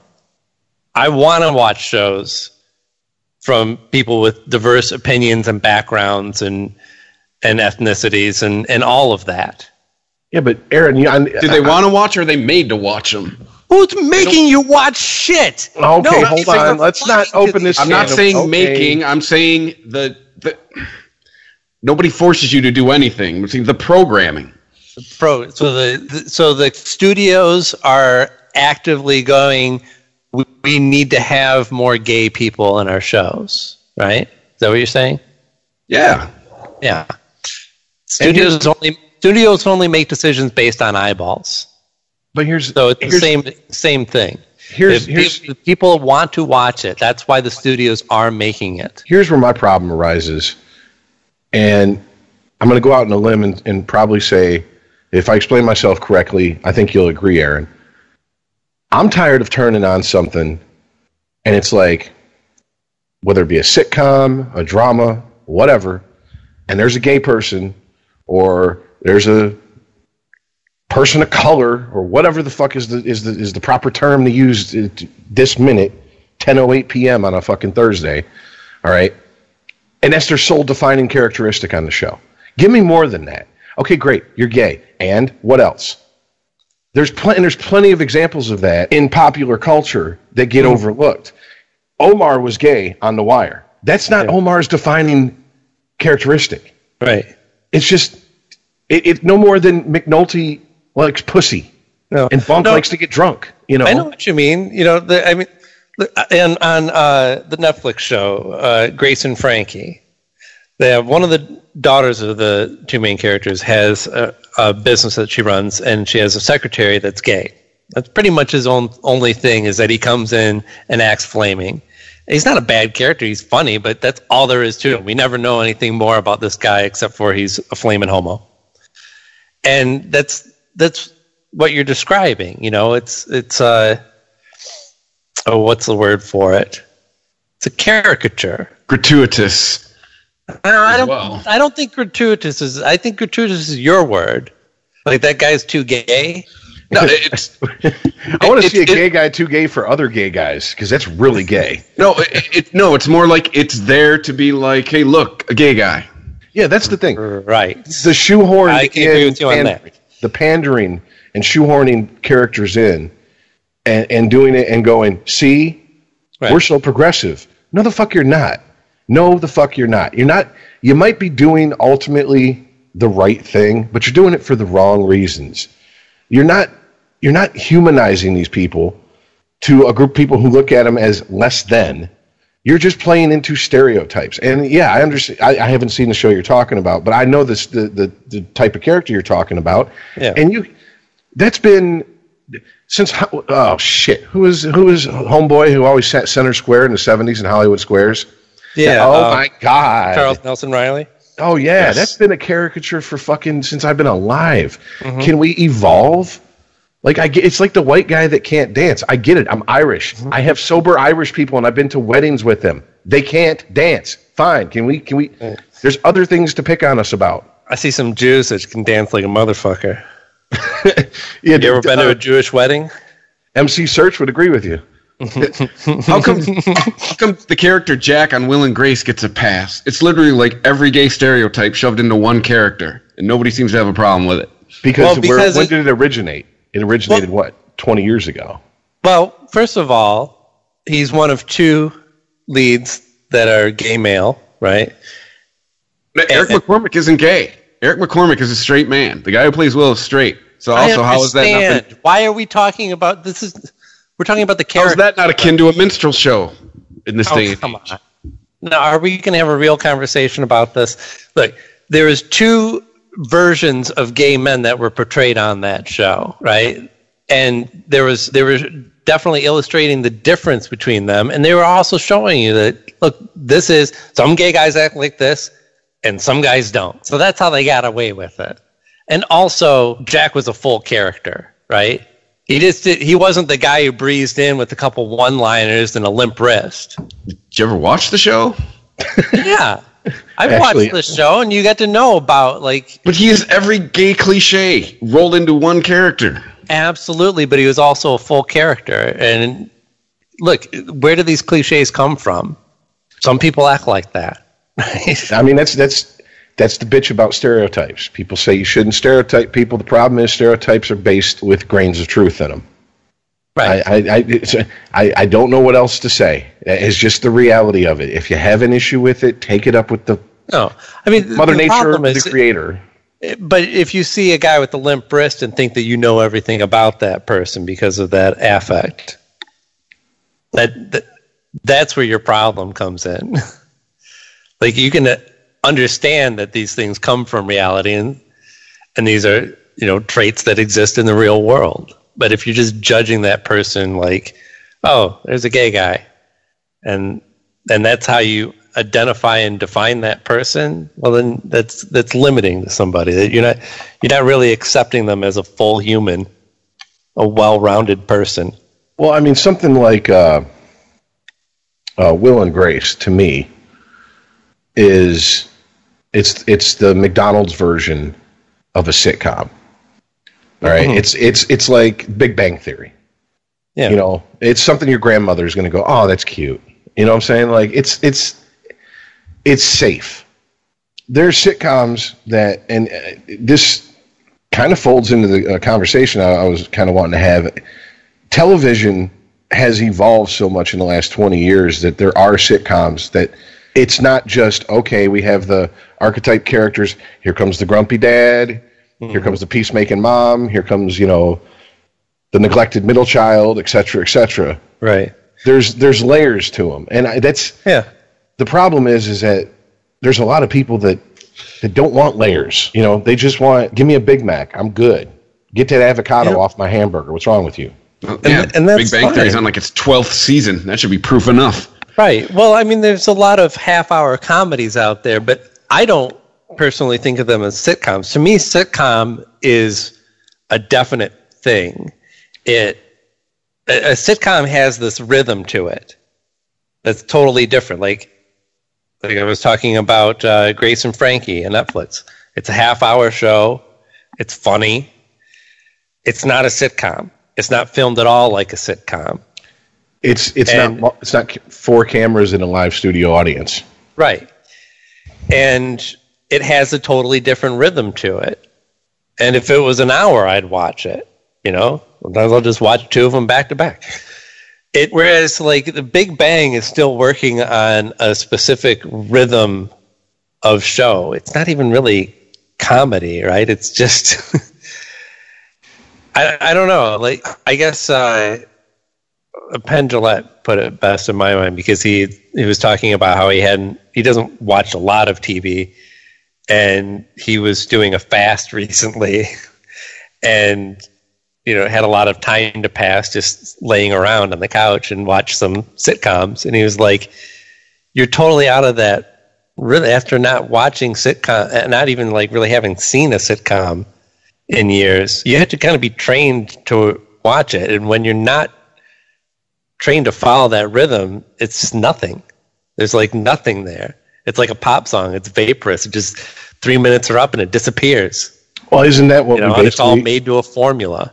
isn't that be this basically i'm sorry i was Go just ahead, going to go say isn't it, isn't that basically what like when when we started talking about the the roseanne revival mm-hmm. the first couple episodes were jarring for Yeah, that very reason It was very traditional sitcom, and I just I wasn't used to following that. And I mean, even like if I catch something that I used to watch, you know, fucking WKRP or Sanford and Son or or something like that, I I'm not really I'm kind of half tuned out. Like I'll watch a little bit of it, and yeah, haha, I remember this shit, and then I'm on Twitter, you know, or a commercial pops up and it changes the channel. You know, I'm you not. know what that's a very good way to describe it because there's a show on netflix called the ranch that everybody everybody at work was talking about and i was like all right it, it's a four camera laugh track live studio audience show what's so great about it and they're like no no it's got like a ton of people from that 70s show legit actors in it you know it's it's yes it's got its sitcom moments but it's it's you know deeper than that give it a shot and I watched it, and I ended up watching. You know, I think the episodes are like 20 minutes long, and there's like 10 per season. So I mean, you can get through them real quick. Mm-hmm. I ended up watching the whole thing, and it was just like you said. It was very good to put on while I'm doing something else. Yeah, You know, and it's like not- background music. It's like, like light jazz, you know. It's up to this Brain candy. getting a root canal. Next up on 98.7 Smooth Jazz, Grover Washington Jr. All right. We're going to swing now. but no, it's and I mean there's a place for that's the thing. Like I you know, I get accused by a lot of my friends, rightfully so in a lot of ways, of being like, you know, snobby and, and hipster ish. Some of them just flat out call me a hipster. And I'm like, I'm fat and I'm ugly and I don't have a trendy haircut. How the fuck can I be a hipster? Um and I'm not rich and I don't spend a ton of money to look like I'm poor. I'm just poor. but you know, it's I there's guilty pleasures, mind candy for lack of a better you know way of putting it. Shit that I it's yeah, it has no nutritional value. Yeah. There's no deeper meaning to it, but I enjoy it. And if you know, I, I, that's okay. Like I, I feel like like a lot of oh, the, a lot of the criticism that comes at at, at and I'm guilty of it to an extent myself. It shows like the Big Bang Theory is. It's like, oh my god, it's the lowest common denominator for people who really who who don't know nerd culture but want to act like they do. Mm-hmm. And it's like, well, yeah, of course. Do you think they're going to sit there and really get into like tabletop miniature games and explain them in detail for 30 minutes? Yeah. No, no one would watch that. Well, I'd some watch that episode. See, okay. Right, but their their audience would drastically narrow. oh, definitely, yes. And I As soon mean, somebody says roll for initiative, just TVs across the country, just changing the channel. Right. I mean, I, I make no judgments. I understand. Like sometimes you want a Snickers bar, and sometimes you want a full meal. Right. It, it's like saying like if you considered uh, I don't know Mozart to be the epitome of music, the best composer in the world, and nothing's ever touched that.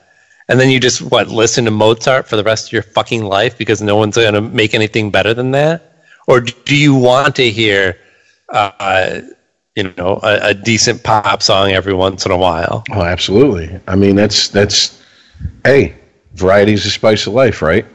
Mm-hmm.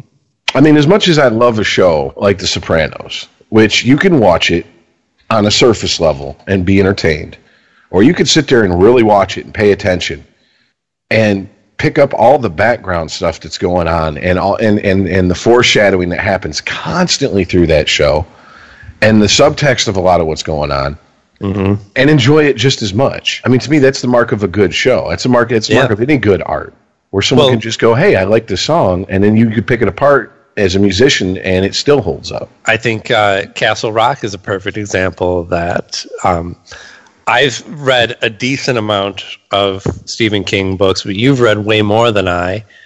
We both watched the Castle Rock show, and I was into it because it was, I mean, it's well directed, it's got a great cast, it's a super interesting story. The way this puzzle is unfolding, I find completely fascinating. And there's just meanwhile references left and right that are just zinging right past me, and I don't even fucking notice or care.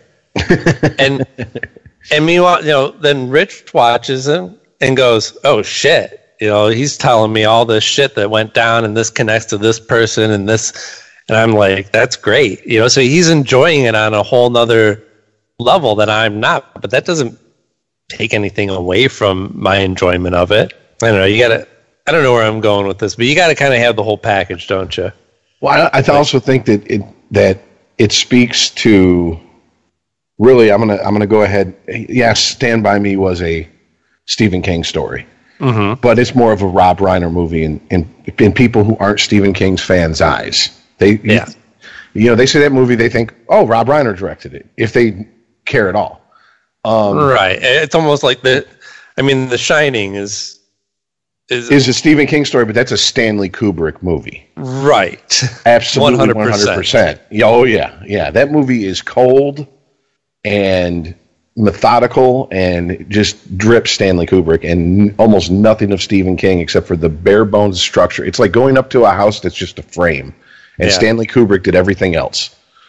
And I mean, so, but the Shawshank Redemption when that came out, Frank Darabont took that short story that is in no way a horror story unless it's the horror of an innocent man going to prison. And people were like, "Oh, wait a minute, this is a Stephen King story? Stephen King's capable of this?" And it's he started getting taken seriously. And then, you know, The Green Mile come out and you know, there's been a, there's been a few serious adaptations of his of his stuff. And I mean, there's mm-hmm. obviously the the you know, the bullshit, the Children of the Corn 15, you know, wipe our ass with corn cobs, you know, whatever the fuck. And I think the dish Don't sleep on sleepwalkers. and then you have Stephen King's version of The Shining, the four part miniseries, and I was like, really unnecessary. Don't under, but okay, whatever. I get it. Right. You were pissed off that Kubrick changed your story, dude. You can hold a grudge. We got it. Right. It's been 30 years and you had to remake it. And all I know Yeah. is that he had at one point, he was sitting in a casting room going, Who are we going to get to play the role Nicholson played? Get the guy from Wings. and it's just like what? okay, but no, it's I, I, Castle Rock is to me, like you said, even if you're not a Stephen King fan, you can enjoy it. But I think it's it's starting to, I guess, give him some sort of legitimate credit as a storyteller. You know, whereas before he was America's Schlockmeister, now he's like there's people that consider him like a modern version of like a Mark Twain. You know, just telling stories from, you know, we're uh, perfect example. When he was younger, it was always, oh, he's like Edgar Allan Poe or or you know a modern Poe or a modern Lovecraft. Now people actually compare him to like quote unquote legit authors. Right. Whereas once he was kind of seen as that's just this genre thing that's over here, and we're realizing, I think, through watching Castle Rock, how much of this is just seeped into our culture completely. and how much he's thought this shit out. This isn't a case of a writer throwing darts at a board blindfolded Right. and going, I'm going to connect these two things. This Right. is, He's got this this is- whole universe in his head, and he's just showing you different aspects of it with these books. li- yes, literally. And it's, it's, I don't know, man. It's, it's, I, I, oh God, I, I really didn't need a, a new show to nerd out on, but yeah, this show has done it, man. It's, it's like made me want to go back and start rereading Stephen King books I've read literally probably half a dozen times, but Yeah. like I, it's been a while since I've been that motivated by by something like that. But that also, I- to me, that also speaks to how good television has become. Oh, tremendously. And it, I just want to say about Castle Rock, though, uh, if anyone is interested in watching, it hasn't started yet, at least get to episode six. I know it's almost weird that we say, like, if it, if a story can't hook you in, in a couple hours, then what's it really doing? But if it has your interest, but you're like, where is this going? Things really open up uh, I think which is uh, episode six is like the halfway point of the season or somewhere around there. And th- that episode, I think, is so stunning that these fucking creators, these writers and directors, and everybody involved in this, I think they damn near out David Lynch. David Lynch, like I enjoyed the last season of Twin Peaks, but it's not really understandable by anyone. I don't care how much you think you've watched and rewatched and understood uh, like all these fan theories about what's going you have no fucking clue what's going on inside that guy's head.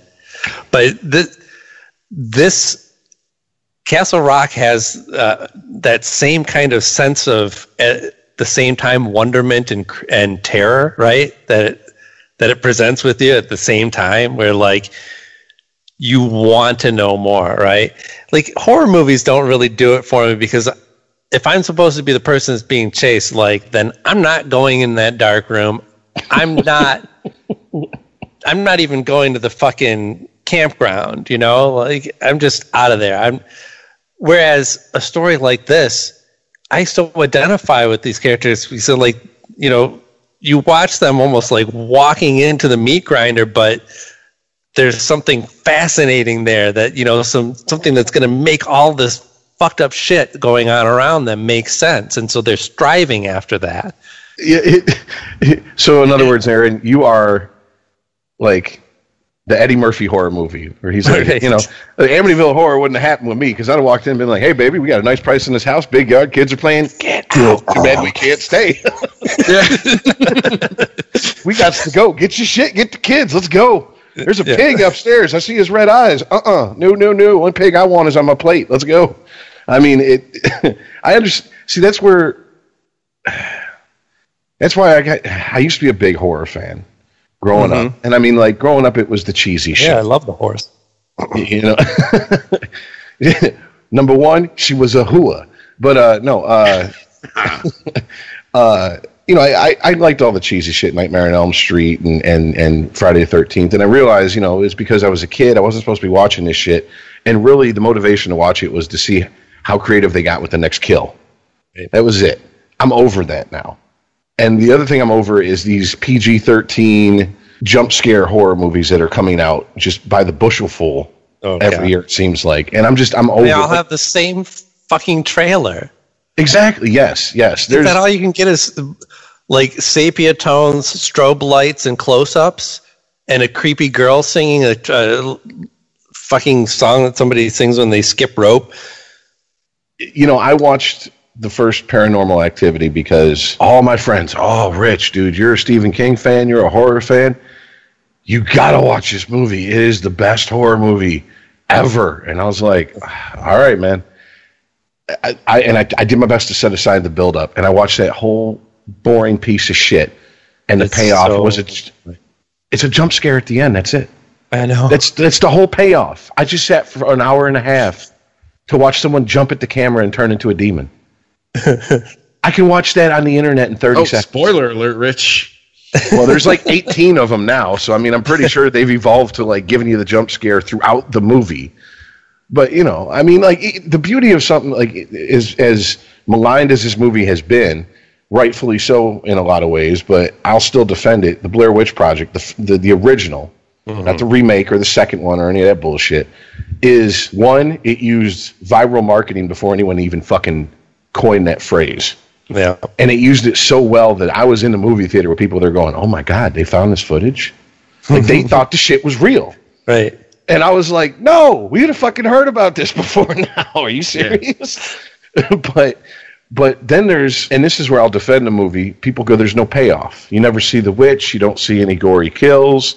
Yeah, because it, it lets your mind fuck with you. Yeah, yeah. And one of the one I of the agree. I enjoyed the Blair Witch. I've enjoyed none of the movies that it's spawned, either directly or through influence. Yeah, and I mean, like it's one of the. I just had this conversation with with a, a friend the other day. He goes, "How can you read a horror novel and be scared? Oh What's scary God. about reading words?" Have And I- imagination, dipshit. Exactly. I said it's not when you're reading it necessarily that you're scared, even though there's a handful of books that have done that to me where I had to close the book and be like, "Okay, this is just a book." Yeah. you know, this is bullshit. I'm scared by paper. But it puts ideas in your head that you didn't have before. And that's what books do. Fuck yeah! I mean, like, and my uncle, before, uh, he still might be. I don't know. I, I, I we just really don't talk about this type of stuff anymore. But he was great when I was a kid with planting seeds in your head that at the time seemed like no problem and knock you like ah no big deal, and it would just fuck with you later. Like shit. Like everyone's terrified of going up the stairs. Well, what happens when you're upstairs and you see someone's shadow at the foot of the stairs and you got nowhere to run? And I'm like, why you? d- I'm six. Why are you doing this to me? I remember I remember watching Close Encounters and the fucking alien gets out of the ship, you know, the stringy fucking big eyed alien. And my uncle was probably half drunk, was just like, That's what humans are gonna look like in three thousand years. and that, I couldn't stop thinking about that. I still think about it to this day. yeah, one of the one of the ones that got me the most that I've, that I've actually gotten a few people with uh, is he goes, you know, you know, when you're a kid and you're scared to go in a room and you reach around the corner for the light switch, and I'm like, yeah, yeah. What would happen if you felt like a cold, dead hand touch your hand and move it to the light switch, like it wants you to see it? And I'm like, thanks. Now I get to sleep with the light on until I'm 20. I appreciate that, Uncle Bill. Again, I'm fucking six. exactly, exactly. well, that, this is before he had his own kids, and I think once he had his own kids, that's one of the reasons he was like, "Nope, none of that shit with my children. I'm not sleeping. I'm not having them crawl in my bed when they're six years old. Don't tell them shit that I told you." But no, uh, I, it, yeah, and, and that's the thing about Castle Rock. I don't think it's necessarily scary, but you said creepy, and that, that absolutely nails it. Because so far, I, to be honest with you, the first two episodes I was watching, I was going, "Where's the jump scare? Here it comes!" Like kind of Yeah. bracing myself for it, waiting for it. And when they didn't take the cheap way out, I was like, "Oh, okay." And as and I, it, it, before I forget, as far as you saying, you know, you got to give it till episode, let's say six. Yeah. I think that's one of the things that shows like The Sopranos, Six Feet Under, The Wire have done for a good number of television viewers is allow them is to give them the patience for them to set up something something to happen because i remember when the fourth season of the sopranos premiered every week i'd watch it we used to have watch parties Like my, like we'd go to friends' houses or they'd come to my house and we'd watch it, and everybody bitched for the first half of that season. that Nothing is fucking happening. This is the most boring season of Sopranos. Nothing's happening, and then you know Tony kills Ralphie in the middle of the season, and that was like, oh shit. Well, they blew their load too soon. They can't top that. And then the last episode was him and Carmela splitting up. Yeah. And I mean, looking back now, that's one of the best seasons of The Sopranos. Oh yeah. It's got some of the best moments in the entire series, but no one really appreciated it at the time. And I think that there's more and more creators in television who aren't assuming their audience is stupid anymore. That they don't need to be spoon fed shit. And you know, Ethan Hawke made a statement recently that it was hard to get the type of movies that he loves to do made. You know, for every purge he does, he has to do three or four of those to get like one boyhood movie made. And hmm. He's like, nowadays it's just tentpole movies, genre movies that they can make cheap and they know are going to recoup three, four times what they cost to make. And every once in a while, a little indie will bubble up. And then what happens? If you look at the directors of a lot of those little indie movies, here come Marvel or DC or whoever the fuck, and they and they snatch these directors up, and boom, here you go. Now you're going to direct this tentpole. Like. Taika Waititi. The perfect example of that. Yeah, I mean even Rian Johnson Or uh, you know, Josh Brick- Trank. Yep. Uh, uh, I remember watching Brick in 2005, and as much as I was like, I didn't think it was like as great as it's been hyped up. It was like, wow, this guy has a definitive style to him as a director. Yeah. You can see it's like it's like a, it's like watching a Tarantino movie. Even if you don't know who the fuck wrote it, if you know Tarantino movies, and I show you a Tarantino movie you hadn't seen, ten minutes of maybe not even that, five minutes of it, you're gonna go, Tarantino write this or direct this because this is straight up Tarantino. No one talks like that in real life. no one talks you- in monologue. But there was a, a second part to that Ethan Hawke quote, wasn't there? You told me about this the other day. Oh yeah, he said that. He, yeah, go ahead. Well, that he couldn't get you know an, an independent movie made and, and with any success, but he can get a television show made. Yeah, and it seems what he's saying. It seems like that's where the, a lot of the chance takers are going. Right. And I mean, you know, it makes sense because you have Hulu, Amazon, Netflix that will take a chance on a show that would last three episodes on broadcast television. Yeah. Well, also, you know, if you want to see a movie that's on Netflix and you're not a subscriber, you go, okay, they want, uh, you know, what, 11 bucks now a month for a subscription. Or I could just rent this one movie for three or four bucks and watch it. But if you go, oh, there's a show that I want to watch on there, I'll just get it for a month and watch that show. Uh-uh. By that time, you've seen all the other content and then you're not uns- unsubscribing. Oh, yeah, you got your free one. Then you're hooked. Right, It's right. like drugs. Well, I, I- you know, it but is like drugs.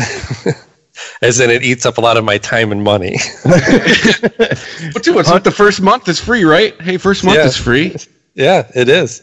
you're like, hey, honey, you're like a drug. Oh, you can't live without me? No, you cost me money and destroy my life. and that's and that's Rich's hot take on love for the episode. Hey, Always the uh, optimist. we had all that talk about death and destruction. I'd hate to uh, not mention, I would dare say, my personal hero this week. Uh, even th- this is a man who took his own life in a plane crash, in a plane that he stole. And uh, the only the, the I real, I no reason I we could play the audio. It's it's fucking hilarious, man. The audio, yeah. uh, If you haven't heard it, I would go listen. It's it's almost unnerving how calm he is. But I think honestly, listening to how calm he was made me okay with the whole thing, right? Because a guy died, sure, that should be tragic, but you know what? It's not because this guy wanted to die, and who am I tell to tell him he has to go on living, right? Just because I think he was he was having the air traffic controllers direct him to where he wouldn't uh, hit an area uh, populated with people. Exactly.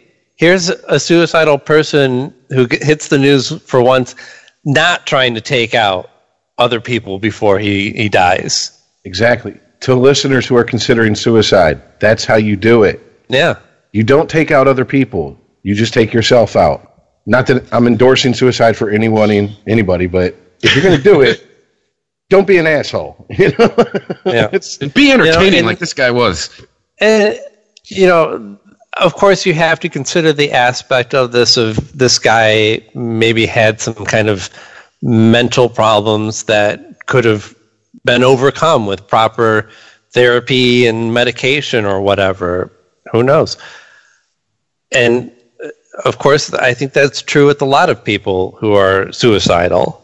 But look, a, a person who is uh, at least a semi-capable adult who sees no point in going on living, who the fuck am I to tell them to do otherwise? Yeah, and some of the criticism I've heard about it is, well, he stole a piece of uh, private property and destroyed it, and it's like, okay, wait, wait a Yeah. minute. Really? That's what That's- you took away from this? That's fucking punk as fuck. Who gives a fuck? You know? Who gives a fuck? You're telling me that plane wasn't insured? That's exactly. Okay, we all bitch about the cost of car insurance in this state. All right, so oh, a an insurance company is gonna have to cough up some money. You know what I'm saying? Like, I, I'm sorry, I don't. Yeah, I, I, It's going broke. you have to do what their job. you have to do your job every once in a while. It's a damn shame, isn't it? Like you can't just you can't just be Cedric the Entertainer from Barbershop and just sit in a chair all day and pontificate. You actually got to get up and cut some hair once in a while. It's horrible. I mean, and I'm not saying that I hope that everyone who wants to commit suicide steals a plane. But but if you do, you better be funny on the recording.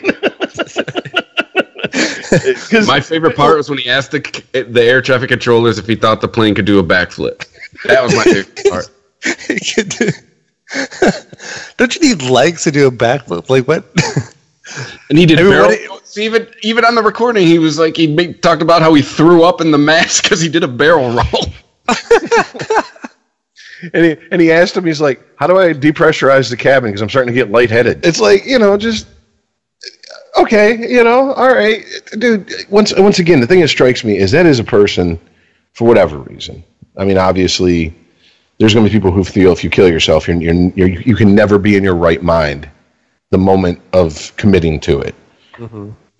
So I'm sure he had some underlying issues, and it's probably going to come out, and there's going to be people that, that are going to want us to feel bad for laughing about the situation, and I'm going to laugh at them. That's why I'm happier than them. But um, I mean, he was absolutely at peace with that decision to be that calm, knowing what he was going to do. I mean, that is, I don't know, like, you know, I've said many times, I'm, I've watched family members and taken care of family members who've wasted away and died. I won't go that route. But I don't know if at the moment I could be that calm and cavalier about it, and and cracking jokes, you know. Be And- like the guy in Heather's, like uh, uh, stick a bomb up a lion's butt and ride them both off a cliff. you know, and I'm sure that I, I'm I've I've missed some opinion piece somewhere that you know, like I said, no one should joke about this. This oh, was Oh, I'm- person.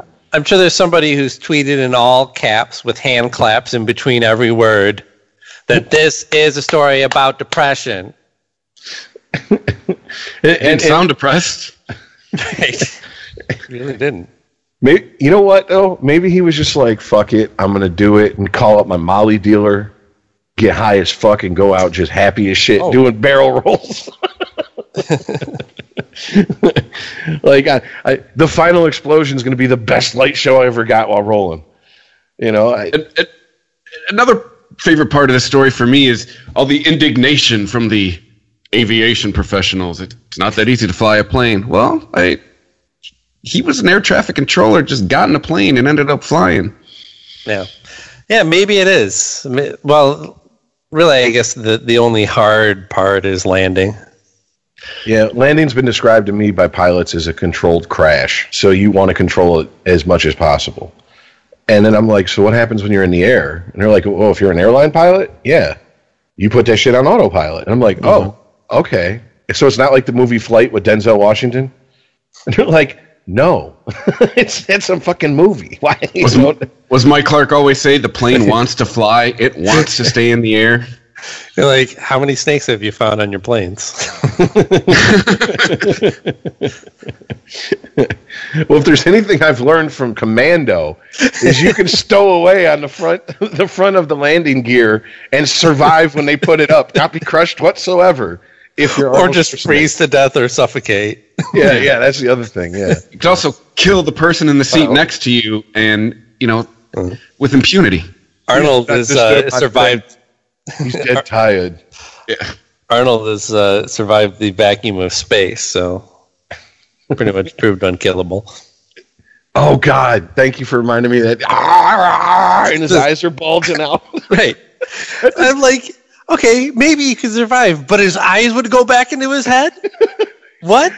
I I recently rewatched that, and I was like, oh boy, I thought this was the shit when I was a kid. This this does not hold up. Looking at him now, it's like, oh shit, he looks like Large Marge from uh, Pee Wee's Big Adventure. He looks like those squeeze toys we had as a kid. You'd squeeze it, and the eyes would pop out, and then you let it go, and they come back. And like the whole Kuato coming out of the dude's chest, and it's like, oh man, that really doesn't hold up, does it? No. Oh. like the chick with the three tits holds up better than anything in that movie.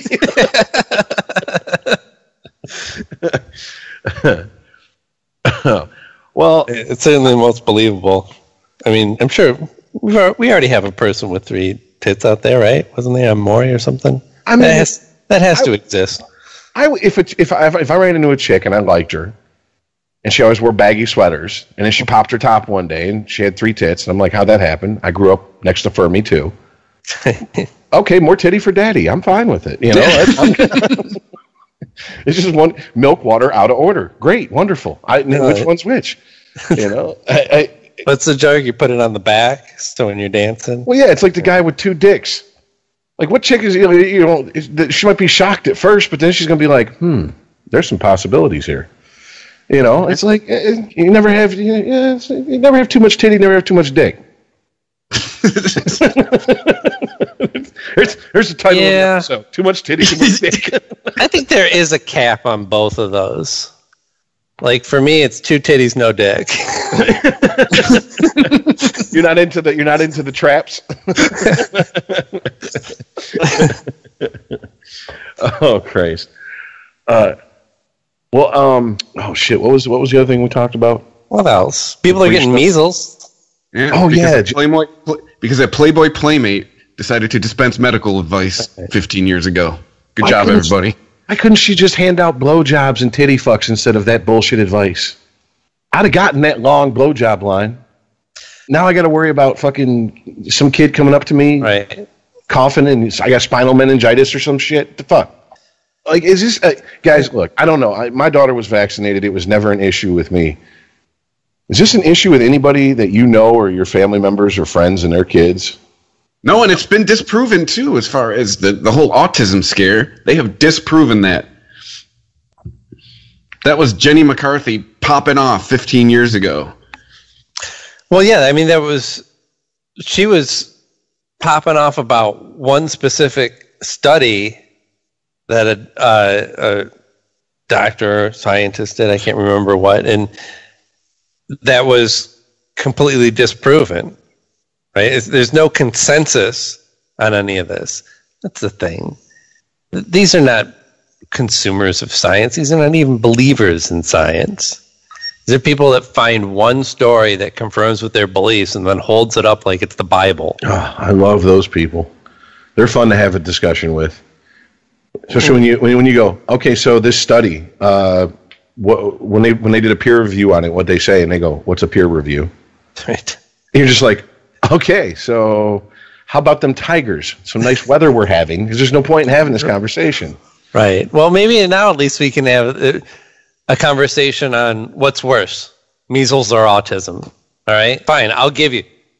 All right. Let's assume that it causes autism. What would you rather have? Polio or, auti- or, or autism? Hmm. Right. I'll see patterns and and, and, and and be socially awkward versus crippled.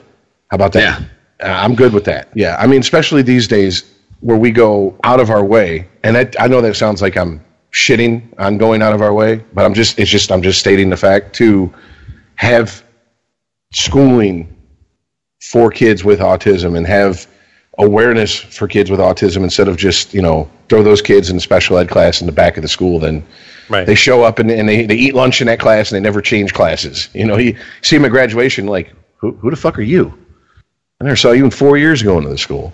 You know it's not it's not like it was even when we were kids. So i mean i and i it, it, it gets into the whole jesus christ when did we start taking scientific advice from people who take their clothes off for a living?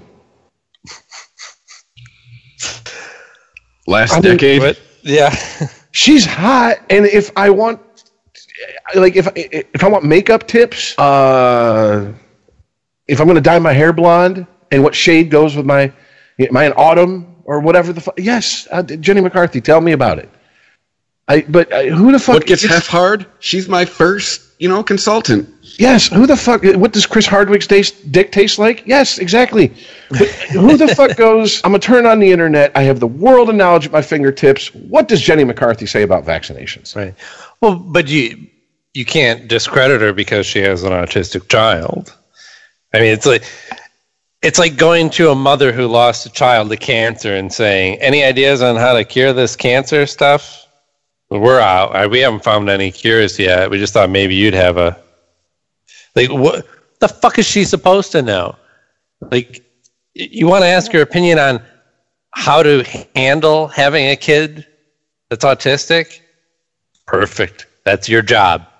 Go out there and talk to people about parenting an autistic child and how to make their lives better, how to how to communicate with them. But instead, she uses that platform to to spread. I mean, I don't know. literally spread misinformation that could that could ruin pe people's lives Mm-hmm. and not people who had a not people who had a decision or had a of, of it's not like these are adults who are avoiding the vaccinations for themselves they're making decisions for babies the weakest i mean it, it, when you are born anybody who's a parent knows this this is just a big ball of weak it is it is the word of the week on christophermedia.net it is soft it is your job to get it ready for this hard, cold world. And what kind of person looks at this soft baby and goes, "Not soft enough. How can I make it softer?" It's like seriously, I. And if if if I was her kid, at a certain point, I think I, as I got older, I'd go, "Wait a minute. So you had me. I'm autistic, and your fight became against vaccinations, not like you said, Aaron, how to properly raise an autistic child that's you couldn't you you didn't write a book about that you didn't you didn't you didn't you know go on talk shows about that no you went on the view and, and yelled at whoopi goldberg about mercury and, and vaccinations Is this is this For- all connected to some hubris? Like my Yeah. my my genetics couldn't have produced this. It had to be something else. Right. Yeah. Some some chemical the government injected into my cat my kid. It wasn't my fault. I'm a Playboy perfect. playmate. I don't make an imperfect person. Must have been a chemical. Jesus. Yeah, absolutely. It's a way to kind of uh, not take responsibility. And look, for all we know, autism could just be something that happens and will continue to happen. You know, it seems like uh, a more modern phenomenon, and so we want to attribute causes that must be from the way that we live now, right? It's got to be in something that we're breathing or eating. It's got to be something in our environment or our medicines or in our water that's causing this. And really, what it is is we're getting better at identifying these things exactly and being able to classify it and then start attacking the problem, right? And there might not be a way to stop people from being born with autism, but we might actually get to the point where we stop classifying it as a disorder. right these people are just wired differently, and we have to learn how to communicate with them. Right? It's not that you can't communicate. They don't part of autism is that you don't really communicate with other people in the same way that comes natural to everybody else, right? Babies know how to fucking make eye contact and recognize faces and mimicry and all this shit that we use that is very effective to have us communicate our ideas with each other. And autistic people don't have that and it doesn't it's not that they can't have it, but it doesn't come naturally to them, right? And so then I think in the past we just thought, well, kid's simple, kid's, kid's retarded, the kid's got you know problems. Put them in a special ed class, let's forget about it. Put them in a home, let's forget about it. They didn't know how to deal with it. it was, so you know, honestly, we might start, we might get to the point where we stop looking at this as something's defective with that person. They are just, you know, not even different. Like different sounds like your class, like I'm normal and they're not. It's Well, really saying- just, eh, I'm, I'm looking at it as more like it might be just like skin color. Like, okay, I'm white, you're black. It means absolutely nothing other than, you know, maybe it, it's easier for me to get a job in America than you, right? So that's something that you have to overcome. Well, it's it it, it really smacks of because I you know my my cousin by marriage is autistic and some of my former in-laws are I mean they got some serious rabbit ears over that issue. And I remember a very interesting discussion that was started around a bonfire while everyone was drinking because that's the best time to solve the world's problems. Um, when someone said, you know, we're getting better at diagnosing autism. That can only be a good thing. There was some people in my former in-laws camp whose response to that was, "No, it's bullshit. They just want to slap everybody with the autism label, and that's you know that's horse shit. That hurts real autistic people. You know, oh, you're you're not comfortable in social situations. You're not autistic. Oh, you, you you're you're you're kind of a dick and you don't pay attention to, to, to social norms and customs. No, you're not autistic. You're just an asshole. it's like Right. it's like okay, yeah, I understand where you're coming from, but at the same time, hundred years ago, you know, and or better here, better example. I I'm sure every family has one. My family being from down south, I, I had a family member who was um, uh, bi- Bipolar? bipolar. Yes, thank Yeah. you. I was about to say manic de- manic depressive, but oh, that's a '60s term. Right. Um, and the fa- she would go into her manic episodes, and the family would say, "Oh, she's she's having one of her spells." Yeah. And it okay, but there was actually family members who thought that like you know, no, no, depression is a demon who's possessed your body. That's why she's depressed. And I'm like, if this was hundred years ago, your way to solve it would have been to drill a hole in her head and let the demons out. Do you understand that we've evolved? That can only be a good thing. You know, we're no longer looking to supernatural reasons for observable, fact, you know, to Right. prove why these this observable fact is happening. Yeah, I mean, I, I understand that we may have gone a little bit overboard with the spectrum. Like this is a spectrum disorder, and here's where everyone falls on it, and and you might be a little bit on the spectrum, but it does help illustrate what we're really dealing with here. That you know this, the idea that being autistic doesn't necessarily mean that you can't function at all. You know, it doesn't doesn't mean that you're stupider in any way, right? You have the same people who are autistic have the same uh, the same ability to process information. They just don't have uh, as good a way to co- have it communicated to them, right? or to communicate to, to others. Right. So the communication breakdown hinders the learning. Whereas if somebody has like Down syndrome, you know, there's no, you know, there's a uh, a definite ceiling to their mental capabilities, right? Come It's on now, like- I, w- I watched I watched uh, Life Goes On. I remember Corky. Those downsies can do But- whatever we can do. Jesus.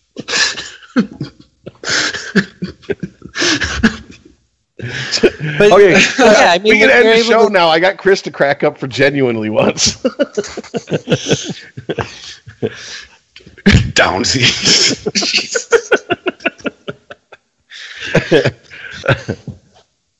well, I mean, speaking of autism and retards, there was the Unite the Right 2 rally. Oh God, yeah. yeah, the, we're we're less than thirty Nazi white supremacist nationalists showed up, and nothing happened. I say nobody cared. It seemed to be a blip on the news radar. And I mean, this was like built up for, for have- weeks and months in advance. Oh shit! This is going to be the start of World War II. A, a fucking emergency like what was it, two or three days before it happened. That's ridiculous because it, doesn't that start involving federal money? Eh, Good, good, good choice of spending. Good job. I I Well- literally did something that I didn't know I could do. I watched live streaming footage on YouTube from multiple different from multiple sources, whether it be you know just someone recording with their phone streaming to YouTube, or it be an actual news agency of of this this you know horrible rally that there was th- going to be thousands of Nazis and it was going to start Civil War Part Two, and I was like, this is this is fear mongering in the press that we talk about, and this is why when you know, you know, Todd would say it. You guys have said it at times. We we get the press we deserve. At times like this, I'm kind of like, no, they're pushing it. They're pushing an agenda. They're pushing a narrative here that's not there at all. Mm-hmm. There was nothing to be as up in arms as as people were were, were saying they were going to get about. It was a joke. I mean, the first one was pretty much a joke, except for the cops didn't keep Antifa and the Nazis separate. They did this time. And what happened? The Nazis marched for a while and said, well, there's, okay, that's it. We said our piece later. And Antifa got pissed off because there was nothing to, to, there was no one to fight. So they started attacking people in the crowd. One of which was an NBC news person. Grabbed the microphone, unplugged their, unplugged their audio, you know, uh, uh, assaulted their, their cameraman.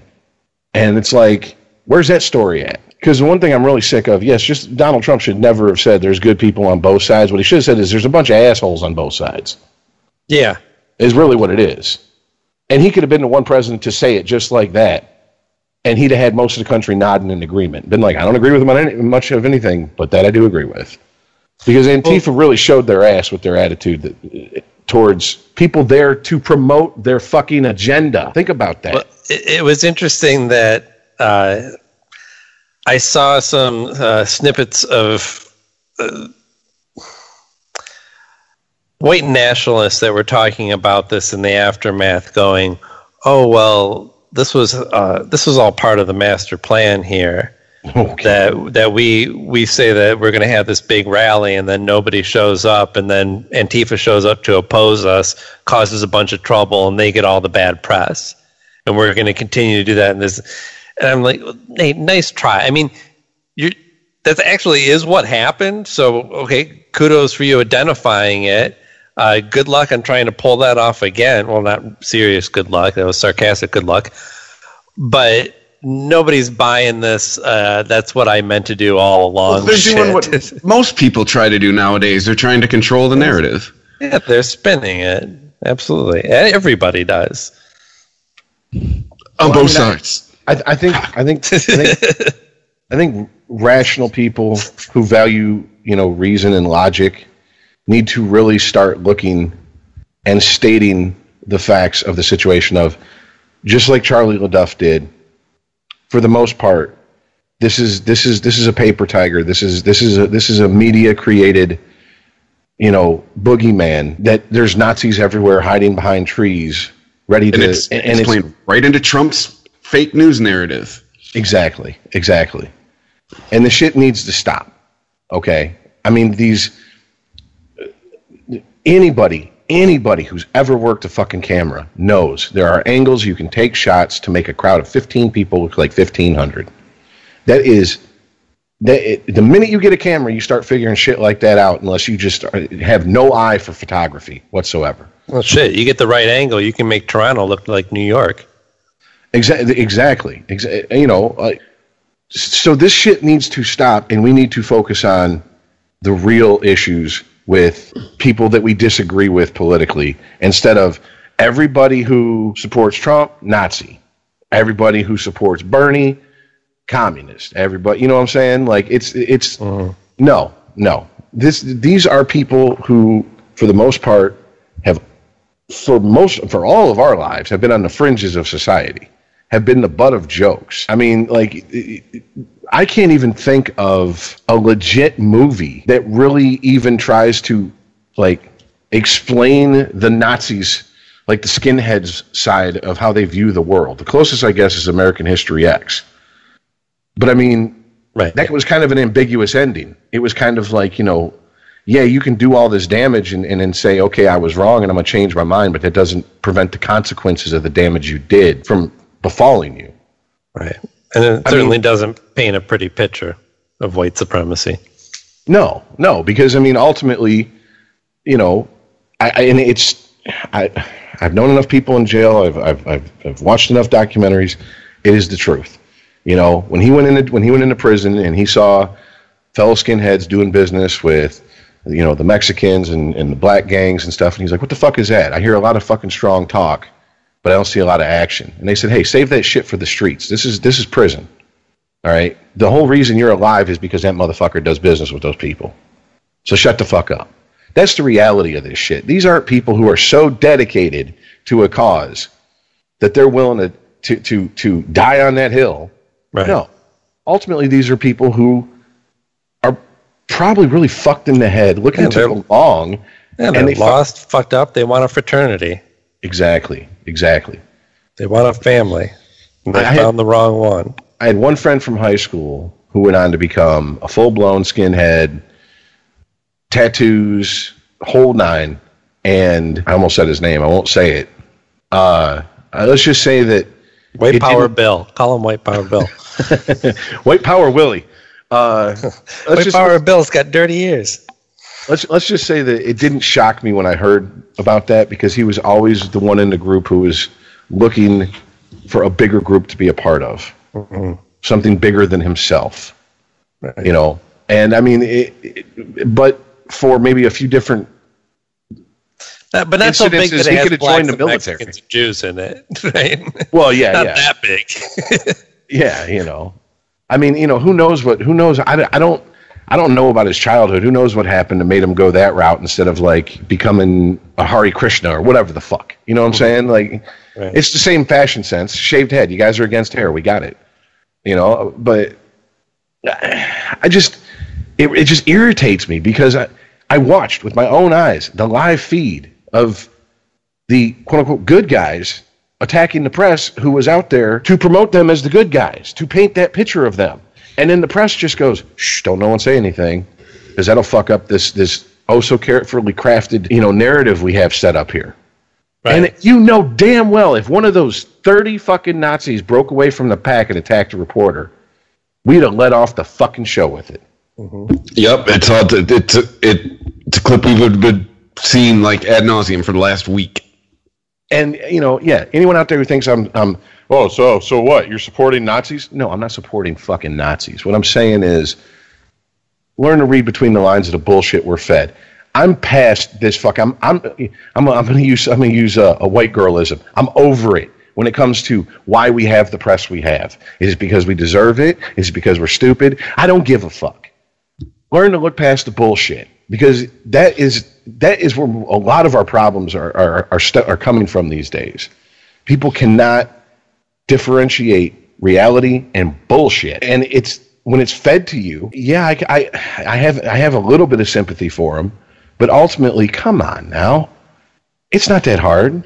And I mean, let's be honest here. If Antifa was not marching in protest of a white power rally, and they were marching against capitalism and doing the shit they do, breaking windows out of out of stores, destroying private property, attacking people who were in support of capitalism because that's you know they're diametrically opposed to that and them. We would be painting them as the bad guys. So I think Rich, you are invoking uh, Judge Judy when you're saying stop peeing on my leg and telling me it's raining. It's exactly, exactly. And I mean, I, th- I, I hope this is just, and it's, I'm going to be, my hopes are going to be dashed against the rocks, but whatever. I hope that this is just, some people watched it and took away from it. Wow, this is, I'm getting fed a lot of bullshit here. Like, I'm being told to be afraid of my shadow, and my shadow is pretty fucking benign.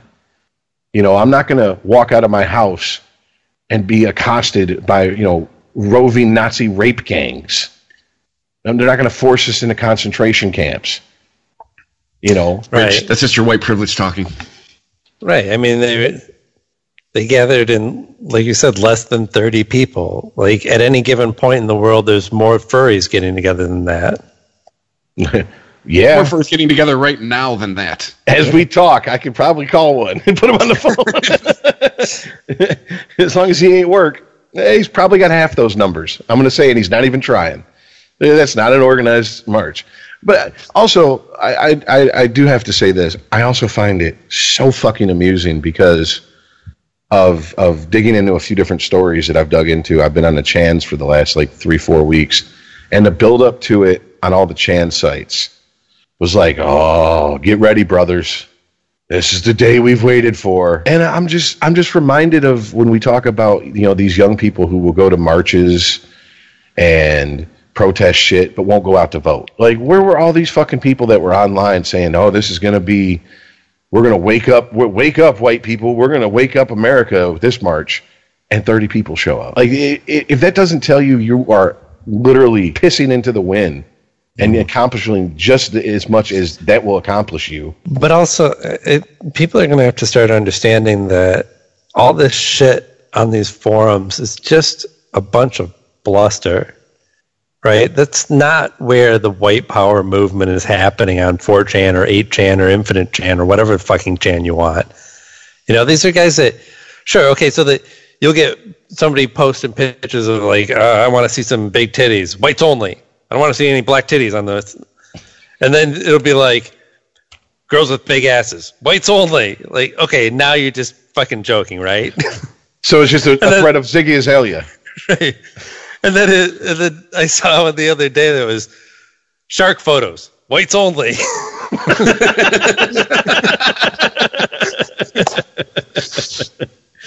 Don't bring none of the half breed hammerheads in here.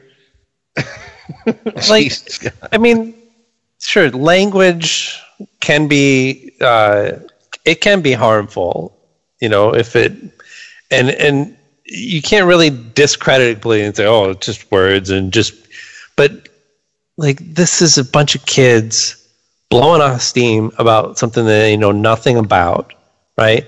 Most most of these people are eventually going to get real jobs and come across the diversity of people and go, God, I was a fucking idiot when I was a kid. This is some dumb shit. Right? These these are not people who are like actually going to get off their asses and do anything to make this country more white. No, I mean it, they, they even have a name Try for and them on those. preserve its culture. They even have a name for them. The regulars who are there, you know, year round, have a name for the people that show up in the summer. And it's you know, oh good, the su- the summer fags are showing up. School's out. Okay, we're gonna have a bunch of edgy teenagers show up and you know, white power, and they're gonna. I posted white power anonymously. I'm part of the resistance. No, you're just a fucking 14 year old idiot. Whatever. Yeah, you're like James Gunn in his fucking tweets back in the day. You're just trying to stir shit up. No, now, now I will say, and I- you know, I- I get the feeling that it was under. It, it, I'll come back to that. I will say that there are an element of people on those sites who are legit and are motivated and do have the know-how to stir the shit pot. Yes. And that goes back to the people. I'm not who saying are- that they don't exist. Absolutely. I agree with you. yeah, those are the people that are digging up tweets that are using, uh, I don't know. I I would say the social justice warrior tactics against their perceived own kind. You know what I'm saying? Those people that went after James Gunn, went after uh, the guy from Rick and Morty, and, and et cetera, et cetera. And now those people, if you want to go eh, and shrug your shoulders and go, it's just the internet, who gives a shit? I mean, that's fine. But just remember, they're just starting with celebrities and high visibility people. You piss off the wrong person and they're petty enough and they dig up something via, you know, internet time machine that you posted on MySpace or Friendster or some shit when you were drunk at three in the morning and thought you were being funny. And there goes your job. Right. They already have a press primed for these types of stories. Exactly. So just, get national attention. So and so said this about whoever, what minority or babies or something. And then there goes your job. Yeah, I mean it's it's it's it, and it, yeah, it, so far it's been mostly high profile people, but once again, this is just the beginning of it. This is just the, the, the opening shots that these people are taking. And here's the thing: the shots are landing. If they if they if they were just missing a target and James Gunn was never fired, and the guy from Rick and Morty was never, you know, there's not all this pressure to to to drop that show, which by the way is not happening because that's a gold mine for Adult Swim and Cartoon Network. Oh yeah. Uh, oh, he mimed fucking a plastic baby ten years ago. It bring me one, bring me, bring me, bring me some some video of him fucking a real one, and then we'll talk about how we're going to cut down Rick and Morty's next season. That's what's going to take, because I've said it many times on this on this show. Until you get caught with your dick in a baby, if you produce people money, pretty much you can get away with murder, almost literally. You know, and if you if you if you fall on the Alex Jones side, Hillary gets away with it literally all the time. So, but Ooh, Alex Jones got a, Oh, uh yeah, one week got a timeout. Twitter. Yeah. wait, so Yeah. okay, I'm sure he'll learn his lesson. what exactly? Because I, I I I saw something about it and then I got sidetracked and I didn't I didn't follow up on the article. well, he got reported by. I'm sure he gets reported by numerous people, especially since he was banned from other social media platforms. But uh, I guess one of the reports that Twitter actually found to violate their policy. I don't remember exactly what the tweet was, but probably had something that it, basically if you're if you're like overtly violent toward a protected class, that's how you get banned on Twitter. I actually reported somebody the other day for talking about getting rapey. Don't be a tattletale. Just let him be an idiot. Now, this guy said he was said uh, that if he takes a girl out and spends money on her, he's expecting sex, and she's trying to hold out. Then that's when he's going to get rapey. See, I'm sorry, I'm laughing. I know I'm going to hell, but whatever. I got the express elevator and it's gold plated and it's got my name on it. It- well, but but and, and Satan's the elevator He- operator. But here's the thing. That's a that's a bad take on an old stand up bit. Uh, okay, I mean, it really is. It's because you know I'm like summarizing it bad. Like I read it, and it was definitely did not come off like a joke. It had no humor in it whatsoever. It was. But that's the it thing, was- it's it was text. state- it was a statement of fact. But, but no, but it's the thing that's you don't know that because it's text. It's something written down. You there's no inflection. You can't tell if the person's joking. It could have just been a very very bad joke. You know, humor doesn't come across in text like it should a lot of times. I mean, it, it- we it doesn't happen to most of us all the time when we text somebody. You're joking, but Oh, yeah. they may not take what you just typed as a joke. oh yeah, all that. That's why I call. you got to hear my voice because you're not getting the context of what I mean when I say it half the time. I mean, look, man, whatever. Right. You- well, you- okay, but if I- it I comes understand- across as not a joke to everyone who reads it, Oh, I then got- is it is it really a joke? I mean, look, here's here's my take on that, and it, it I mean, it's uh, it might be an interesting subject to mine for a couple minutes because I don't think we've really ever talked about it. You know, I come from the old forum days where it was the Wild West, where most forums, if there was a moderator, it was literally to keep anything illegal in the country where that forum was host, hosted off of it, so they could keep it going. So you can't post child porn or you know shit like that and uh, pretty much anything else went. And I've always came down on the side of I'm not reporting shit because I've seen too many people say dumb shit and get run off by online communities. And there's various methods to run people off without even hitting a report button. You know, they're shunning them completely. There's Block button, kids. there's there's yeah there's yeah blocking them to where they're almost literally talking to themselves or new people who have no idea who the fuck they are and why they're so angry and pissed off. You know there's just outright you know uh, uh, uh, attacking them to the point where unless that person is literally online just to argue and that, that is what they is what gets their jollies off most people won't put up with that for too long. They'll finally just fucking throw the towel in and say I can't even post. It's a beautiful day out with having forty guys call me a faggot. You know, like I, and I've seen it. You know, and so I don't report shit. Like I've seen shit on Facebook. Now, I guess child porn would be the one thing that, that crosses the line. If I saw someone post child porn on online, in on social media or or a forum where I knew if I was hitting the report button, it was going to go to somebody who could do something, I would do that. Or you know, proof of an actual crime. I mean, if a guy posted pictures of a chick who's who's beaten and bloody and unconscious and her panties around her ankles, and he goes, "I bought this bitch dinner and she didn't put out, so I just took it." Yeah, I'm hitting the report button. But besides that, I don't know. It just seems it just it, it's tattletale. It's you know, I, I didn't like what he said, and well, I don't like what a lot of people say. It's the year of the narc. I mean, I Well, I, I, yeah, I but- understand it, I, I, but eh, Like that's the thing with that guy's comment. Nobody was directly threatened. You know, it, it was kind of a blanket statement. You know, he didn't directly threaten a person, so it's like, eh, whatever. You're an asshole. Welcome to the block button. well, I mean, there's and uh, I also uh, uh, there is an internet rule that a lot of people need to learn. That the longer you've been on the internet and uh, in the less in the more seedy parts of the internet, you learn quick, which is the first one to get mad loses. That's that's that's that's really the unwritten rule of the internet, because ninety nine percent of what you read or is being said to you by someone who's not a friend, who you don't know personally, who's fucking with you, is just to get a rise out of you. And if you give them that rise, you're giving the prick the satisfaction, because that's I got a response. And it's just going to encourage it more and more. I mean, just because they block one Twitter account doesn't mean he can't start up another one anonymously and come in and start the shit all over again. I mean, there was a musicians forum that they pissed off this one guy who must had no life because about you almost set your watch to it twice a month. He would bomb every forum with scat porn. I mean, it was just like I literally like his style.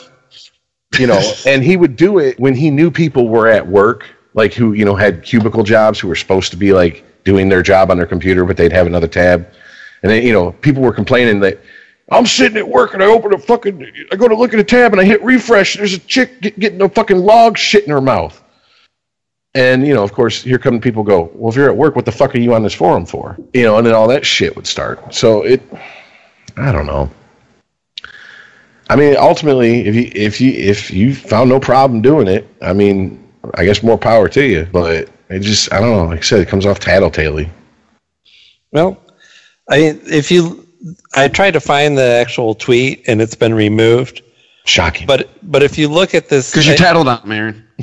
this guy's this guy's Twitter feed is nothing but hateful misogyny. So what?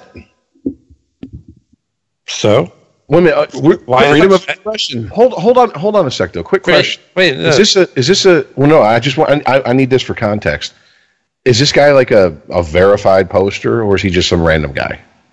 uh, he's not verified. Okay. So this isn't like a like a, a comedian whose shtick is I'm an insensitive misogynist. No, not by any means. Okay. All right. Well, look, Twitter has rules, right? It's not a completely open and free platform. They have rules for conduct for their platform. They have a system for which people can report things that they think might break those rules. I took advantage of that. And I- I'm not making a decision to remove them from Twitter. I can't make that decision. No, I understand. And I I can mean, say, wow, this, this tweet is really gross and I think crosses the line. I guess my thing is, is it, it seems like, in my experience, you know, be it social media or a forum, is that you have when it starts off, you have people who post provocative shit just for the sake of doing it.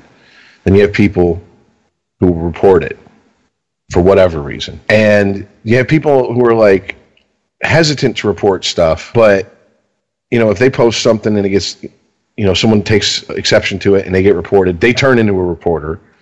Now everyone's reporting everybody else, and Twitter cracks down, you know, or whatever. The forum cracks down, and you know, they got 18 million moderators overnight, and now no one can say shit. And you, or you know, worse yet, you post something that has to get approved before it even gets put up, so you can't have a real time conversation with people. I've seen like large communities online get ruined by bullshit like that, and I, I just believe that the person in I want to believe this. The person posting that was like, "That's what was. That's what I was there for."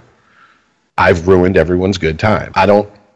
it, doesn't matter if they believe or not what they posted. Their intended purpose was to shit on everyone's good time, and now you have a you know an authoritarian forum that everything every little word has to be approved before it's posted. Why?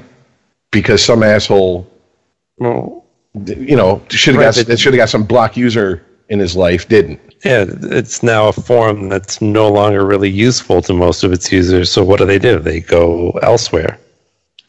Exactly, and if and if you've you know if you've if you especially you know the more nowadays what's considered the nerdy shit you know there used to be specific forums like if you're into this author or this comic book or this whatever and I would watch as there would be migration from one forum to another and one group of musicians actually created multiple forums and put them behind like you had to be approved membership and it, the, you know, one of the rules was if we see any cut and paste of anything posted in these forums on any other forum, you're gone. Period. End of story. And I mean, that's how bad it became. And it was like, okay, we had a group of an online community of musicians who were helpful. A lot of them were assholes, but that goes with the territory. But for the most part, got along. Now everyone's like behind these walled off forums and there's all these rules and shit. And that just, I don't know. I mean, it just rubs my libertarian streak the wrong way. I don't know.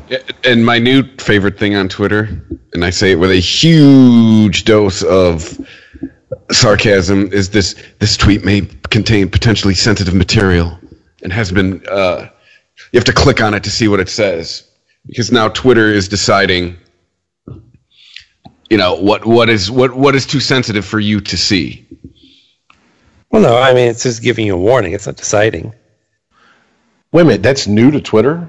That's been on Facebook like that for years now. It Like, showed come up within the last six months. That's I relative. think, it, yeah, I think it's been longer than that.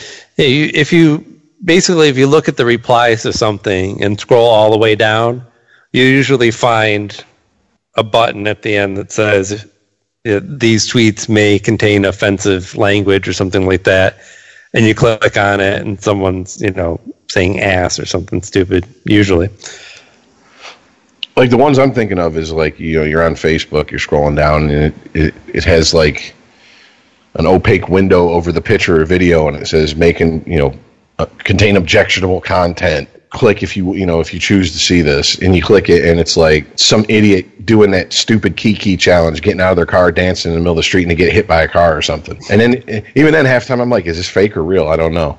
it's the who what knows? challenge? The Kiki. Cha- oh, you haven't heard about this? What This the is, uh, challenge. apparently Drake has a song, Kiki, do you love me? Or Oh, is it the like one where he gets out of his car while it's running? Yeah, and he's and runs like, you know, alongside of it. Yeah, I does- saw some idiots doing that. yeah, and there was a. I, ju- I just saw the video today, and I saw the the follow up video, but it, this blonde chick got out and she's dancing and.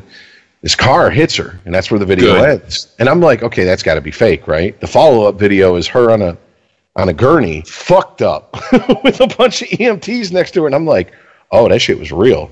She Good. really got hit by that car. There you go. That's the compassion that we're known for here at Unregimented. I said it in the chat, and I'll say it here. That is nature taking out the trash. Yeah, that's doing some dumbass shit. I don't have sympathy for people who like, you know, car surf and then fuck themselves up. Yo, dog, ghost riding the whip is my birthright, yo. I don't know what you talking about, homie. I, I grew up in the hard streets of Wixom, you know, and I got gang banged between AV Club and Yearbook. I don't know what you're talking about. If you can't figure out on your own that that's dangerous and life-threatening behavior that you're, Exactly. you're partaking in, then you're just muddying up our the rest of our uh, That is gene pool Darwin that we have going in. on here. Right. it's, If it's we have a system that protects people like you, then we have no hope for the human race in the long term. just a big old dollop of bleach in the gene pool. just let's, let's clean this petri dish up. All right, but with room temperature IQs, you're out. Get out of here. Well, no, I, but it's it's like the fucking oh my god, this challenge. I the boiling water challenge. What? it- First of all, why is everything a challenge now? But idiots were boiling water and pouring it over their head, and then screaming while they're being while they're being videotaped and And. I hope they got third degree fucking burns. And I'm like, okay, what does that? First of all, you're not famous for doing it. If it's a challenge and everybody's doing it. Right. Second of all, welcome to looking like Freddy Krueger's nutsack for the rest of your life. And third of all, do you need directions on a shampoo bottle? Right. Are you the one Also, I- person that's there for? I'm pretty sure you're being trolled. I mean, that's the thing. I, as I watch that, I'm like, I hope these are fake. Oh, no, I'm not- like, Not No. you, the No, person then- who is quote unquote participating in the challenge. yeah, yeah, it, it, and and like, Like and then it- somebody at the, the creation of that challenge was going, "What's the dumbest thing we could get people to do by calling it a challenge?" I mean, when I was in when we were in grade school, we used to do shit like bloody knuckles or fucking rubbing the eraser on the back of your hand until you got a scab or some stupid thing that would prove I don't know what it was supposed to prove that you were manly. the pass out game. That was just to get you high. That's because Yeah, you're out of weed. You gotta do what you gotta do. No, I know what you're saying because I remember there was, you know, the the tough kids who smoked would go to this. Yes, kids. Back in the day, you could smoke in schools. They had smoking sections for students who were underage. They go to the smoking sections and they put their forearms together and drop a lit cigarette between it and see who could take it the longest. And I'm like, Yeah. if you really want to prove your manhood, why don't you just see who can take the longest dick in their ass? This is the dumbest shit I've ever seen in my life, seriously. And on top of that, you're wasting a cigarette. Those things cost money. I, it- so I mean, it's this is nothing new. It's just it's being video or not videotape, but you know what I'm saying. Viral. Taped. yeah, put on the internet.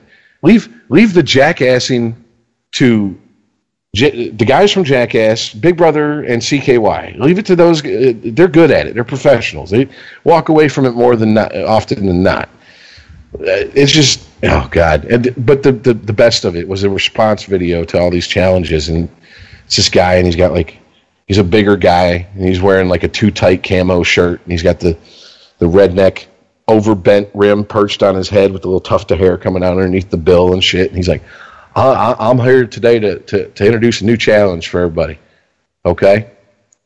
And what you want to do is sit down, put your socks on, and put your boots on. Now get up and go to fucking work.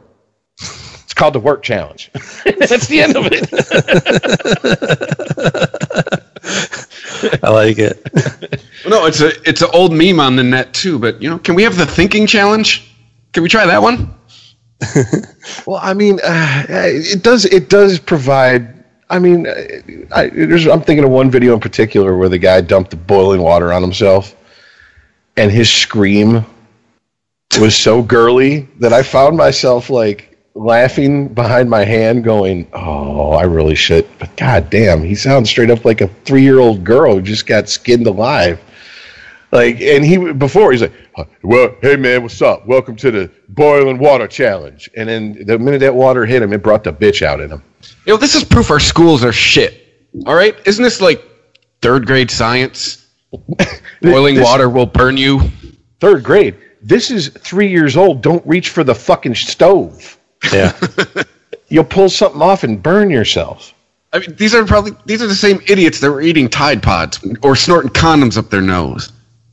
You know, I didn't realize when I was out four, my dad come home from riding his motorcycle, and he parked it, and I ran up and gave him a hug, and then I noticed the exhaust was ticking, and I went, uh, you know, when that one finger come out, and I went to go touch it, and he goes, "Uh-uh, boy, you touch that, you're gonna burn yourself. It's hot. Don't touch that." And he went in the house, and my mom and my, you know, sitting there looking out the window, and she goes, "Richard, the boy's gonna touch the the exhaust." He goes, "He'll only do it once."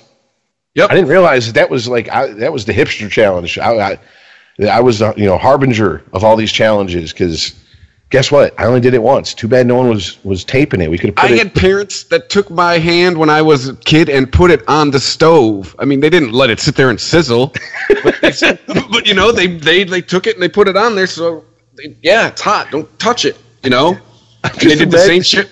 They did the same shit with the Christmas tree. I guess when I was a baby, like my dad said, he, he took my hand and made me grab a handful of Christmas tree. Guess what? I fucking I was a baby. Guess what I didn't do after he did that? Enjoy Christmas. Fuck with the tree. Man, fuck Santa Claus.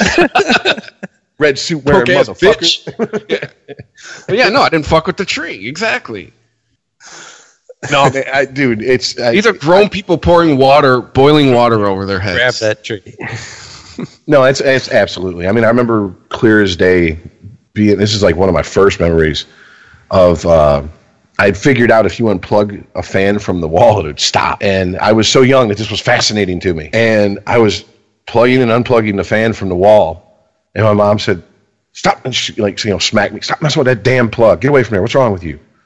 And she'd leave the room, and I go back over and do it. And uh, I remember she left the room, and I pulled it out halfway, and I touched the the prong, and uh, yeah, I got shocked like a motherfucker for the first time in my life. And that solved me from messing with electricity. I was Exactly. like, I was like, nah, I'm good. Hey, the power's out. Call an electrician. I don't fuck with God. I'm not messing with that shit. I don't know. I don't know what a ballast is. I don't know. I ain't messing with it. I think the whole point of this is that three of us are smarter as babies, and half of these idiots doing this challenge. You know, and it's sad because it's like, dude, I've spilled like not boiling, but you know, you heat up something like a microwave dinner and it's got like, you know, the gravy. I've spilled the gravy on myself right after I pulled it out the microwave. And that shit blistered and peeled and hurt and it sucked. And it's like I couldn't imagine doing that to myself and not getting anything for it except for I got to post it on Facebook and I got like 20 likes or, or laugh emojis or whatever. Like you're gonna have to pay me to go through that pain. Fuck that. I, I need something real to do this to myself.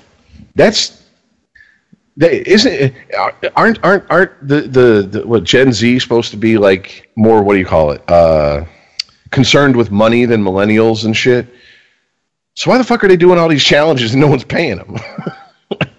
Pay me to hurt myself. That's I, I don't know. Johnny Knoxville's made a career of it. Fuck yeah, he is. But yeah, I. God. yeah, boiling water challenge. That's 2018, and I thought the ice bucket challenge was dumb. Remember when we said we were going to talk it? Like when we brought that up the first time, we are like six months from now we're going to be talking. And we're go, Remember that stupid ice bucket challenge? It don't get dumber than that. Wait a minute. Keep digging. We found another rock layer. yes. we can we can get even lower than that.